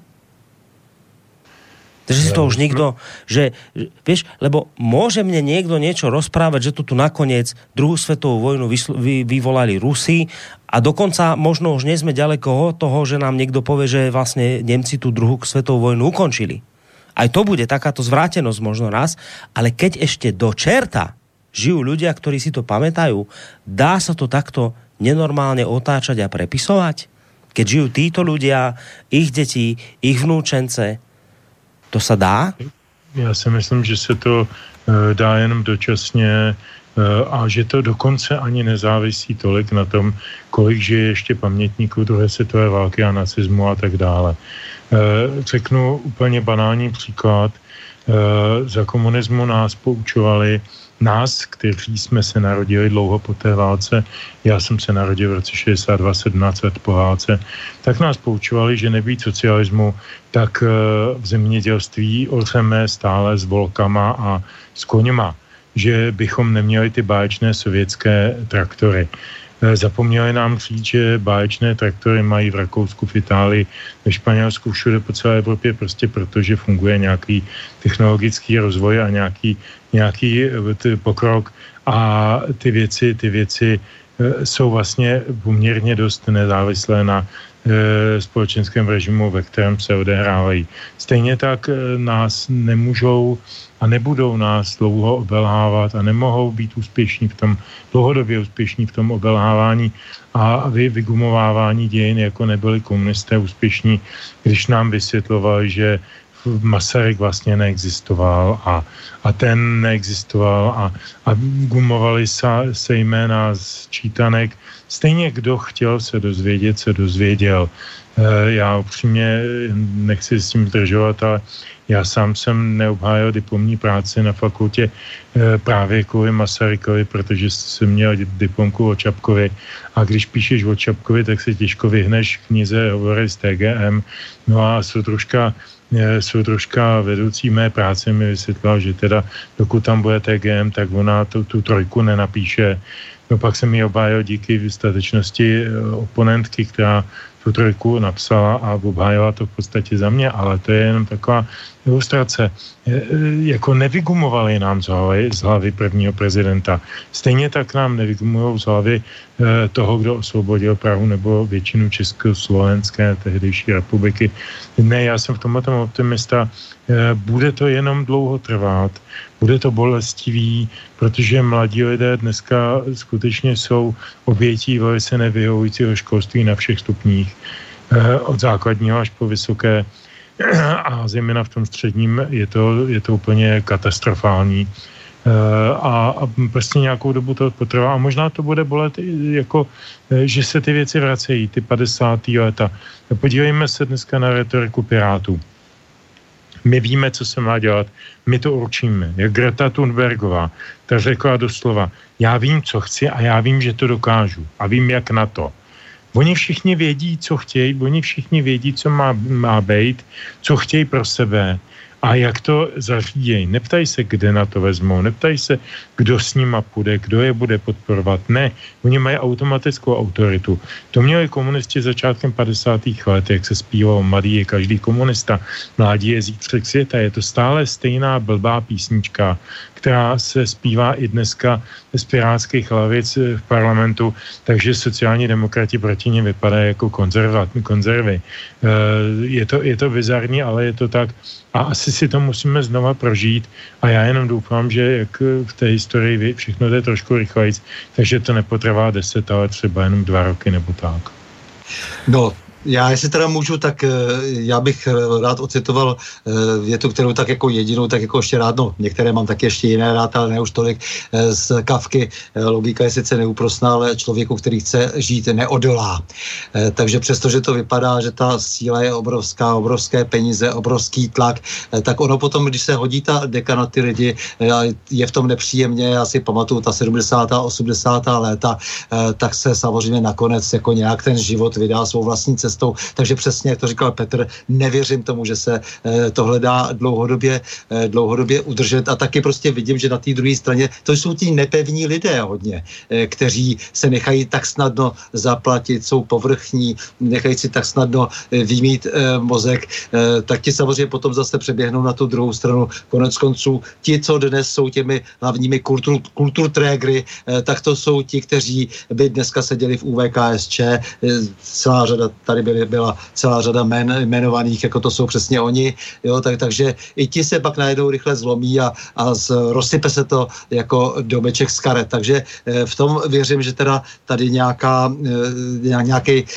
nějaký dobrý základ pořád někde zůstává, že prostě lidi chtějí žít normálně a tohle se nechtějí nechat líbit. A vidím to i na tom Koněvovi, protože k tomu Koněvovi se najednou vztahuje celá řada lidí just právě proto, že ten tlak jako ta, na to, ten rusofobní tlak na ty mm. ostatní je tak obrovský, mm. že celá řada lidí se přidává jenom proto, že, že je to teď proti tomu takzvanému novému establishmentu. Hey. Jo, je, ještě jeden, jeden postřeh, já jsem se díval, tuhle Karel Kříž jako má takový ten pravý prostor, to je takový jeho pravicový, eh, pravicový plátek internetový, Petr určitě zná, já nevím, jestli si znáš, a eh, tam právě diskutovali o té soše Koněva, dělat, byl tam nějaký průzkum, jak na tom jsou čtenáři pravého prostoru, kteří se hlásí doprava. Asi 55% bylo proto, aby se s tou sochou nehýbalo, aby tam zůstala.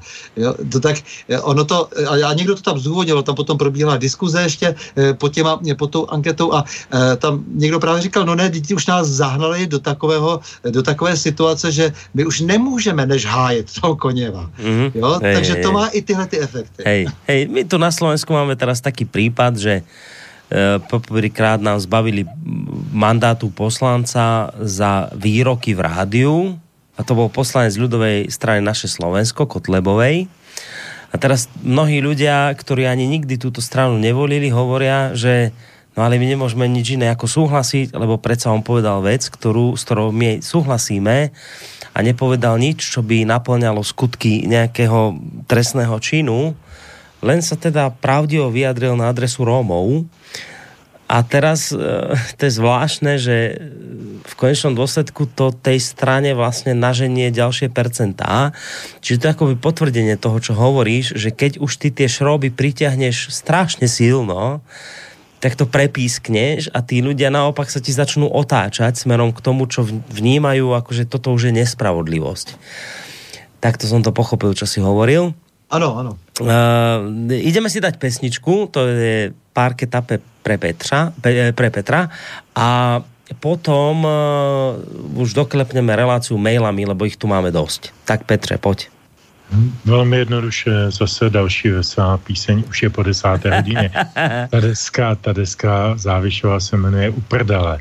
A tahle ta písnička se jmenuje Trnky Brnky, ale není to tak veselý, jak to bývá e, míněno na Moravě o, o, o vinobraní. Tak jdeme na to a někdo nám, někdo nám telefonuje, počkajte s tým telefonátom, dáme teraz pesničku, zavolajte nám po pesničke na číslo 048 381 0101.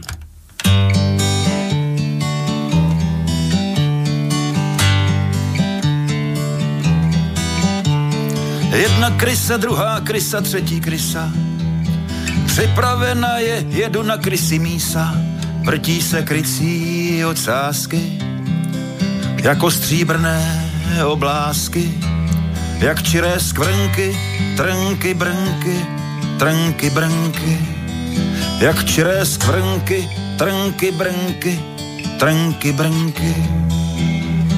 Čtvrtá krysa, pátá krysa, šestá krysa, vyprázdněna je, jedu na krysy mísa, po krysách s těmi ocásky zbyly pouze bez nadsázky. Jen tmavé skvrnky, trnky, brnky, trnky, brnky. Jen tmavé skvrnky, trnky, brnky, trnky, brnky. Tak opäť taká kratšia hudobná prestávka. To je ale fajn, lebo vlastne ešte máte do konca tejto relácie necelú polhodinku, vyvážení poslucháči, ktorí sa chcete do tejto našej diskusie zapojiť. Telefonicky na čísle 048 381 0101, mailovo na adrese studiozavináč.slobodnyvysielac.sk alebo potom cez našu internetovú stránku. Keď si kliknete na zelené tlačidlo otázka do štúdia. Ja som spomínal, že pred pesničkou, že ten záver relácie by sme mohli vyplniť vašimi otázkami, tak máme niekoho na telefónnej linke, tak si ho poďme vypočuť. Dobrý večer. Nech sa páči, už vás Dobrý počúvame. Halo, počujeme sa? Áno. No, nech sa páči. No, e, chcel by som sa najprv takto zdraviť vás aj vaši hosti. Ďakujem pekne. A k tej pamäti a k tomu predpisovaniu deň by som potreboval najskôr ich pomoc. Uh, chcem sa ich opýtať, že Napoleon Čechy dobýval alebo, do, alebo oslobodzoval. No, máte aj ďalšiu otázku, či majú otázku? No, no ja, ja, bude, ja na to nadviažem. Ja tak, potrebu... čiže, čiže chcete vedieť odpoveď a potom budete ďalej pokračovať. Áno, áno, Dobre, áno. čiže Napoleon Čechy dobíjal alebo dobýval? Jako oslobodzoval alebo dobíjal? Uh-huh. No kdo zkusíte z vás dvoch odpovědět? No tak samozřejmě, že dobýval. To, on, byl to, on byl takový trošku první Hitler, byť to nebylo samozřejmě tak v drastické podobě, jako potom ten nacistický režim, ale, Dobre, ale Dobre, byla, to, takže budem, byla to normální dobývačná válka, nic jiného to nebylo. Takže dobývanie, tak. Takže budem pokračovať. Tak. Tak, potom sa nečudujem ja vôbec tomu prepisovaniu dejín, pretože ja teraz často, veľmi často chodím do Čech aj na Moravu a v Brne každý rok býva slávnostný pochod na, napoleonských vojen. A dokonca Slavkové bývajú tá bitka a oslavujú to a všetci sa chodia na to dívať. Ale nevidím, že by tam oslavovali tých, ktorí buď toho Napoleona vyhnali, alebo teda potom zvíťazili. Mm. Takže ja čakám pri tomto prepisovaniu dejín, a te, teraz to myslím aj na Slovensku, nie len na Čechy, Bože chráň, že kedy nám nastúpia nadkovia a budeme oslavovať a pripomínať si, ako nadkovia dobíjali Čechy a Slovensko. Takže aj to je to prepis. Dejiny sa opakujú. Takže ja sa vôbec nečudujem, že to je tak, ako to je. Mm. Možno nebudete so mnou súhlasiť, len mi to príde také, že tí Francúzi a Napoleon spôsobili škody a utrpenie v Čechách ale dneska sa chodia na to ľudia dívať, oslavujú to, tešia sa z toho, sú tam pamätníky.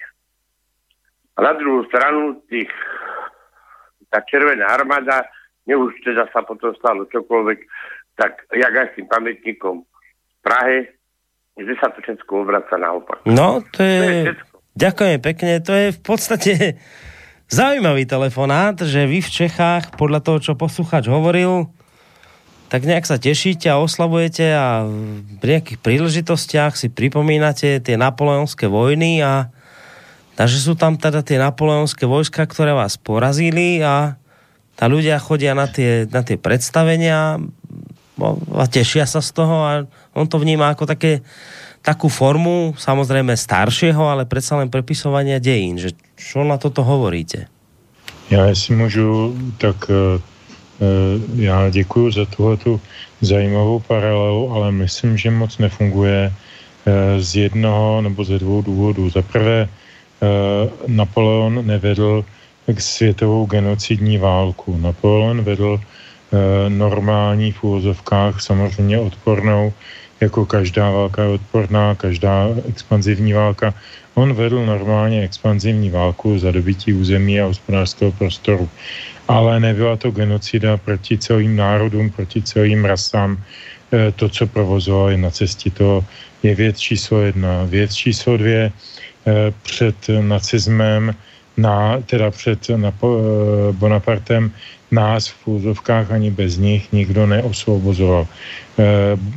Napoleon prostě paradoxně zase si natloukl pusu asi nej, nejcitelněji zase v Rusku a e, když se bavíme o Rusech, já mám za to, jak jsem tak čítával ty dějiny, že jediný jedinej vojevůdce světových dějin, Kutuzov, byl takovej, takovej strateg, e, který podpálil hlavní město jenom proto, aby ho nepustil do, do rukou nepřítele. E, podotkněme, že Moskva byla tehdy skoro celá dřevěná, jak víme, takže to šlo celkem jednoduše ta Moskva, kterou známe dneska, je novější. A většinou z různých italských a podobných ateliérů architektonických. E, takže, takže jako ta, ta, těch analogií tady moc nevidím. A co se týče těch Slavkovských a jiných e, e, maškarád, e, víte, ono se tam hrájou tam si dospělí lidi hrajou na pohádky.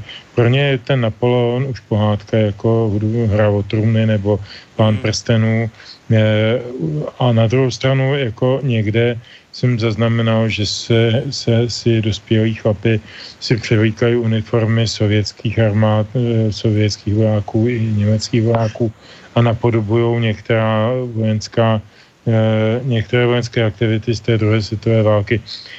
Velmi často je, jsou různé memoriábilní aktivity o, o inspirované první světovou válkou, Eh, a eh, tohleto já bych neviděl jako škodlivé a už vůbec bych asi neříkal, že to je oslava toho Napoleona nebo toho, toho jiného agresora. To, to, takhle bych to, takhle mm-hmm. bych to neviděl. Já myslím, že se tam prostě dospělí kluci hrajou na malý kluky eh, a že to vlastně nikomu moc neškodí.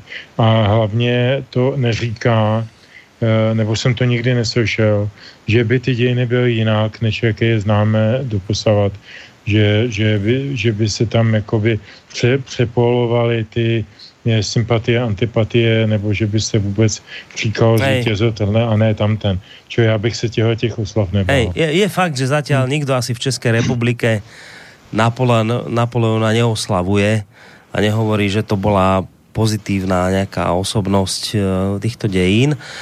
Um, Jestli se jenom můžu jako trošku pro, pro, pro zábavu, pro odlehčení, tak eh, samozřejmě francouzi oslavují a na Šamzelize eh, čas od času teda pochodují Napoleonovi vojáci, ale jenom až do, do, byt, do tažení do Ruska, takže jenom těma vítěznýma bitvama.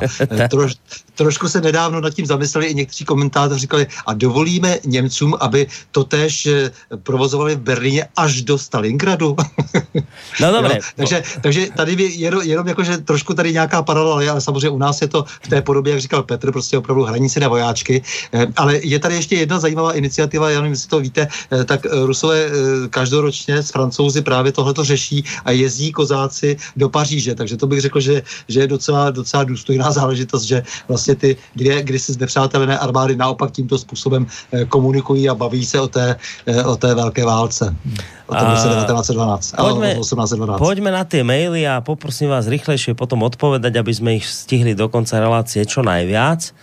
Uh, začneme mailom od, od, od, od, no, neviem, nepodpísal sa to jedno. Musíme sa postaviť revízii histórie, co sa týče osvobození od nacizmu. To, co nastalo po roce 1945, už bylo v režii vítězných sil a to, že si lidé svobodně zvolili takový režim, v jakém jsme po roce 45 až do převratu 89 žili. To bylo svobodné rozhodnutí občanů. Otázka je, máme co slavit 17.11.2019? To je demokracie? Na vás obidvoch. Určitě máme co slavit. Eh, já už jsem to tady říkal v jednom z předchozích pořadů. Díky 17. Eh, listopadu 89 eh, jsme prožili přece 20 let poměrně zajímavého, poměrně svobodného života. Posledních deset let to jde hodně šikmo dolů, ale aspoň mluvím za sebe, mě v té době bylo 28 a já jsem tam prožil nejhezčí část svého života, kdy jsem se cítil nejsvobodnější a svoboda je pro mě nejvyšší hodnotou. Stando? No tak eh, samozřejmě bylo dobře, že ta svoboda, aspoň ta vnější, eh, byla přinesena všem, protože tu vnitřní svobodu musíme mít, eh, se snažit mít za všech okolností, ať žijeme v takovém či onakém režimu, to je mimořádně důležité. Ale já bych byl střízlivější v tom hodnocení, samozřejmě velmi dobře, že k nějaké změně došlo, samozřejmě má to dnes nějaké důsledky a ty nemůžeme nevidět, takže nějaké bujaré oslavy, na to já moc nejsem. Pro mě je to řízený převrat se všemi důsledky z pozitivní pozitivními i negativními. Eh, negativní jsou dnes eh, hodně silně cítit a proto bychom neměli eh, tak úplně jásat nad všemi výrobytky. Ďalšia otázka od Mira z Galanty. Jedna otázka pre hosti. Kde táto agenda podľa vás skončí? Budeme odstraňovať pomníky pri hroboch neznámych vojakov, pretože to boli vojaci, ktorí bojovali za oslobodenie našich krajín. Čo všetko budeme odstraňovať? Na Slovensku aj v Českej republike sú aj cintoríny padlých nemeckých vojakov, tieto rušiť nebudeme. Vojna je hrozná a mali by sme si pripomenúť pamiatku všetkých padlých vojakov, aby sa to už nikdy viac neopakovalo. Ako si budeme pripomínať hrôzy vojny, keď všetko nakoniec odstránime? Kam sa to rútime? Pýta sa vás Miroš Galanty. Jestliže dopustíme ten koněv je princip. To není jenom jedna, jedna socha ještě nějak zvlášť povedená. Uh, jestliže dopustíme Eh, likvidaci Koněva, dopustíme eh, likvidaci všech připomínek eh, dnes politicky nekorektního vidění dříve historicky věrného vidění konce druhé světové války. A skutečně dojde k tomu, co říkal ten pán z mailu nebo paní, že, že se budou likvidovat pomníky neznámých vojínů Eh, pokud tam nebude přímo napsáno, že ten neznámý vojín byl z Oregonu nebo z Vyčity nebo od někud, eh, ano, tak to dopadne určitě.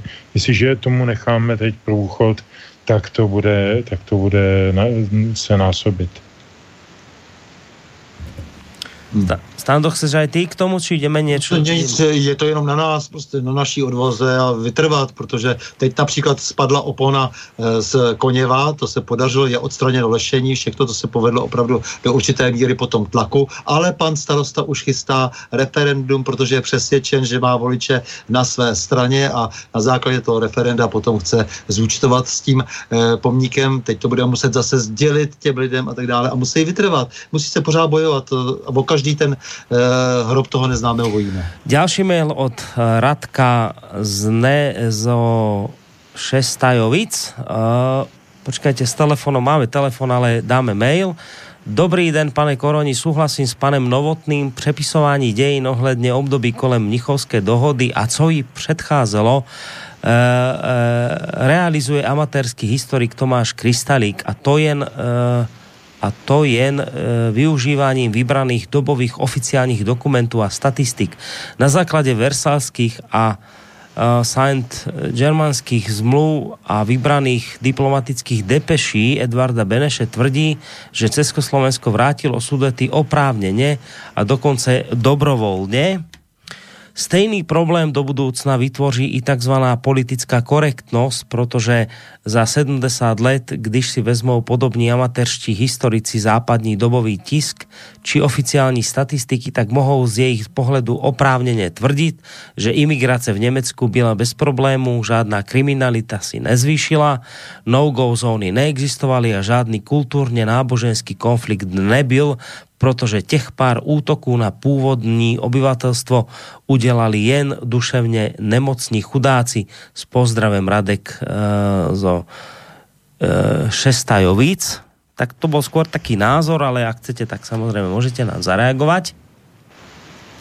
Tak Tomáš Kreslík je člověk, který samozřejmě se velmi angažuje eh, v, tom, eh, v té rehabilitaci nejenom svědeckých Němců, ale řekl bych až eh, docela občas tam cítím takovou, takovou zvrácenou touhu dát najevo, že jsme něco méně než, než Němci. On původně spolupracoval s rudým právem, že někdy v 70. letech a potom emigroval, no a samozřejmě pak se mu podařilo se docela slušně živit díky tomu tedy, že jak si Eh, dostal nějaký finanční eh, obnos na svoji práci v Německu, no a eh, vrátil se nám tak, jak se nám vrátil. Tyhle věci musíme také trošku studovat, abychom chápali motivaci už lidí. No, dajme ještě priestor to, poslucháčovi na telefonné linke. Dobrý večer. Ja by som sa chcel spýtať, že uh, aký názor má uh, ten Moravec, ten um, z tej televízie českej, lebo toho nejak, nejak nemusím, ale rád by som vedel, keby ste sa spýtali to i tých vašich hostí, že podľa nich, či sa vyjadril k tejto otázke tohto, tejto sochy, toho konieva, alebo nevyjadril, alebo aký postoj hmm. Ďakujeme veľmi pekne. Majte sa do počutia. Ja si, ja si spomínam na reláciu, kde, kde Petr Žantovský ho tak ne, nechce, že Václav Hlodave, Moravec. Takže čo tento Hlodavec Mora, Moravec vraví na toto celé, čo sa u vás deje? Neviem, ja, ja som, priznal sa, ne, nezachytil nejak jeho názory, ani som po nich nejak nepátral, neviem, či vy viete, že jak on sa k tomuto stáva celému? Já musím říct, že ten hlodavec není můj copyright. Tuhle tu přezdívku vymyslel Miroslav Kalousek. Tak to já jsem jenom potom rád převzal, protože to je možná jediná věc, kterou mě kdy Miroslav Kalousek ně, nějak inspiroval. Tohle se mi moc líbí. Jak znám Václava Moravce, to je oportunista, který u nás doma se říkal vždycky, už kdysi dávno, až sem přijdou Číňani, nechá se sešikmit oči a narůst copánek. Tak to je tenhle typ. Ten bude vždycky, vždycky vlád s větrem a bude zpívat píseň, která je oficiální a která je žádoucí. Eh, on nemá žádný názor, on nemá kapacitu na to mít názor. On jenom je tlampačem nějakých ideí nebo propagandistických tezí a ty se mění podle toho, jak se mění režimy. Takže předpokládám, že až přijdou Číňani, tak, tak vyrazí s copánkem. Tak já, já jenom zkusím jiný příměr, třeba protože ty máš taky Petře rád španělštinu, že jo, takže, eh, takže španělský král kdysi šišval a proto kastelská španělština jako taková ta správná, jak má vypadat, tak je vlastně taková ta trošku, eh, to, to co je tam sešišlaný. Eh, a, a, a, pak, a pak celý ten španělský mluvící svět, vlastně když eh, jako uvidí nějakého takového, potká takového nějakého jedince, který mluví opravdu tu kastelskou španělštinu, říká, tak to je ta správná, to je ta, to je ta spisovná, to je ta, to je ta, to je ta opravdu opravdu ta madridská, ta kastelská výslovost. A ono to bylo jenom tak, že odezírali králi sertu a snažili se mluvit tak, jako on, snažili se taky šišlat. No, tých mailov tu má viac, ale týmto to celé ukončíme, lebo už ten čas velí uzavrieť reláciu. Tak uh, toto je mail od uh, poslucháča, ktorý tvrdí, pomník Koneva je podle evidence ministerstva obrany vojenský hrob má svoje evidenční číslo a pokud pán starosta Prahy 6 s ním cokoliv činí bez vědomí ministerstva obrany, porušuje zákon číslo 122 lomeno 2004 o vojenských hrobech. Toto nám napísal poslucháč. Ak chcete, potrebujú sa k tomu vyjadriť, môžete. Ak nie, tak potom sa s vami rozlúčim a poprosím Petra o záverečnú pesničku. Tak já se také rozloučím s tebou, Borisy, s tebou, Stando, se všemi posluchači a posluchačkami. Děkuji vám za další hezké setkání a těším se za 14 dní na, na to příští. A doufám, že prosím nebudete brát jako metaforu název té poslední písničky, jakože to je to, co jste právě slyšeli dvě hodiny. Ta písnička se jmenuje Takové velké nic. tak já se s vámi se všemi vážení posluchači samozřejmě e, loučím a děkuju za to příjemné e, prostředí, které vždycky vytváříte, protože to cítím, i když se neptáte třeba. A e, samozřejmě vám e, Petře a e, Borisi, děkuji za to, že vůbec jste a dokud je slobodný vysílač, dokud se tady scházíme, tak si můžeme říct, že jak si to ještě není tak, jak je to v názvu e, té, té, té, toho, toho souboru e, Závišova. Ďakujem vám obidvom veľmi pekne. Tak sa s vami lúči, majte sa pekne do počutia. Tak Stando Novotný, ktorý je bývalým prezidentom policajným Českej republiky, ako a, a zároveň aj predsedom asociácie nezávislých médií v Českej republike, ako aj so Standom, uh, ako aj s Petrom Žantovským, ktorý je vysokoškolským pedagogom, publicistom a mediálnym analytikom. S, tomi, s týmito oboma pánmi sa samozrejme veľmi pekne lúčime. Majte sa do počutia.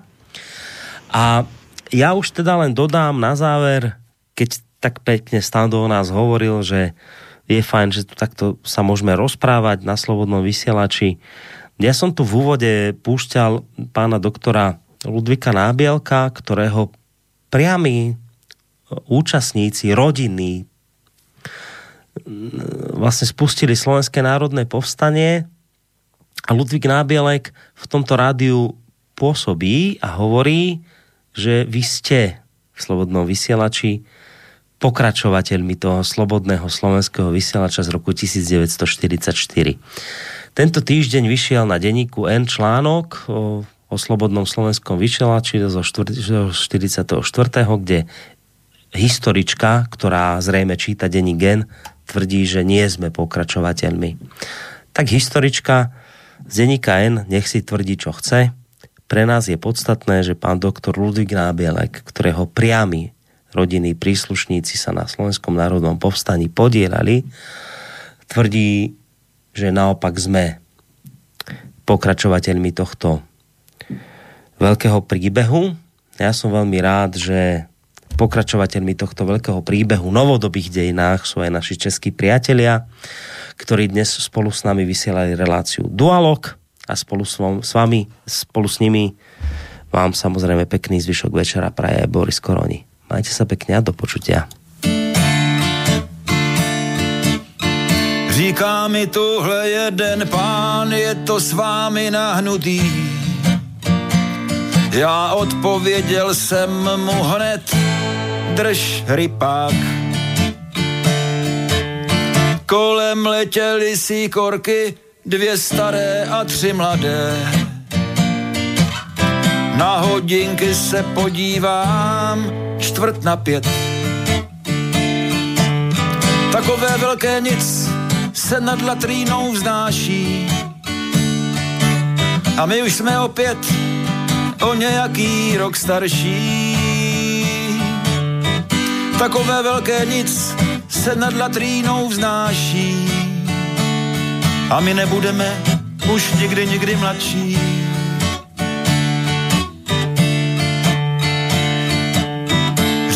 Mi tohle jeden pán, nepijte tu kořálku. Já odpověděl jsem mu hned, drž rypák. Kolem proletěl tmavý kos, vypadal zachovale. Na hodinky se podívám, půl páté. Takové velké nic se nad latrínou vznáší. A my už jsme opět o nějaký rok starší. Takové velké nic se nad latrínou vznáší. A my nebudeme už nikdy, nikdy mladší.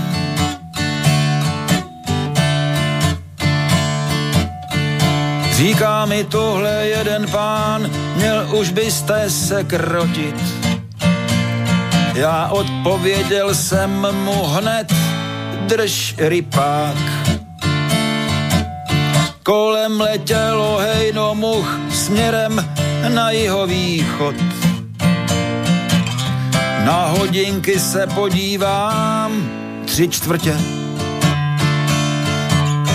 Takové velké nic se nad latrínou vznáší. A my už jsme opět o nějaký rok starší.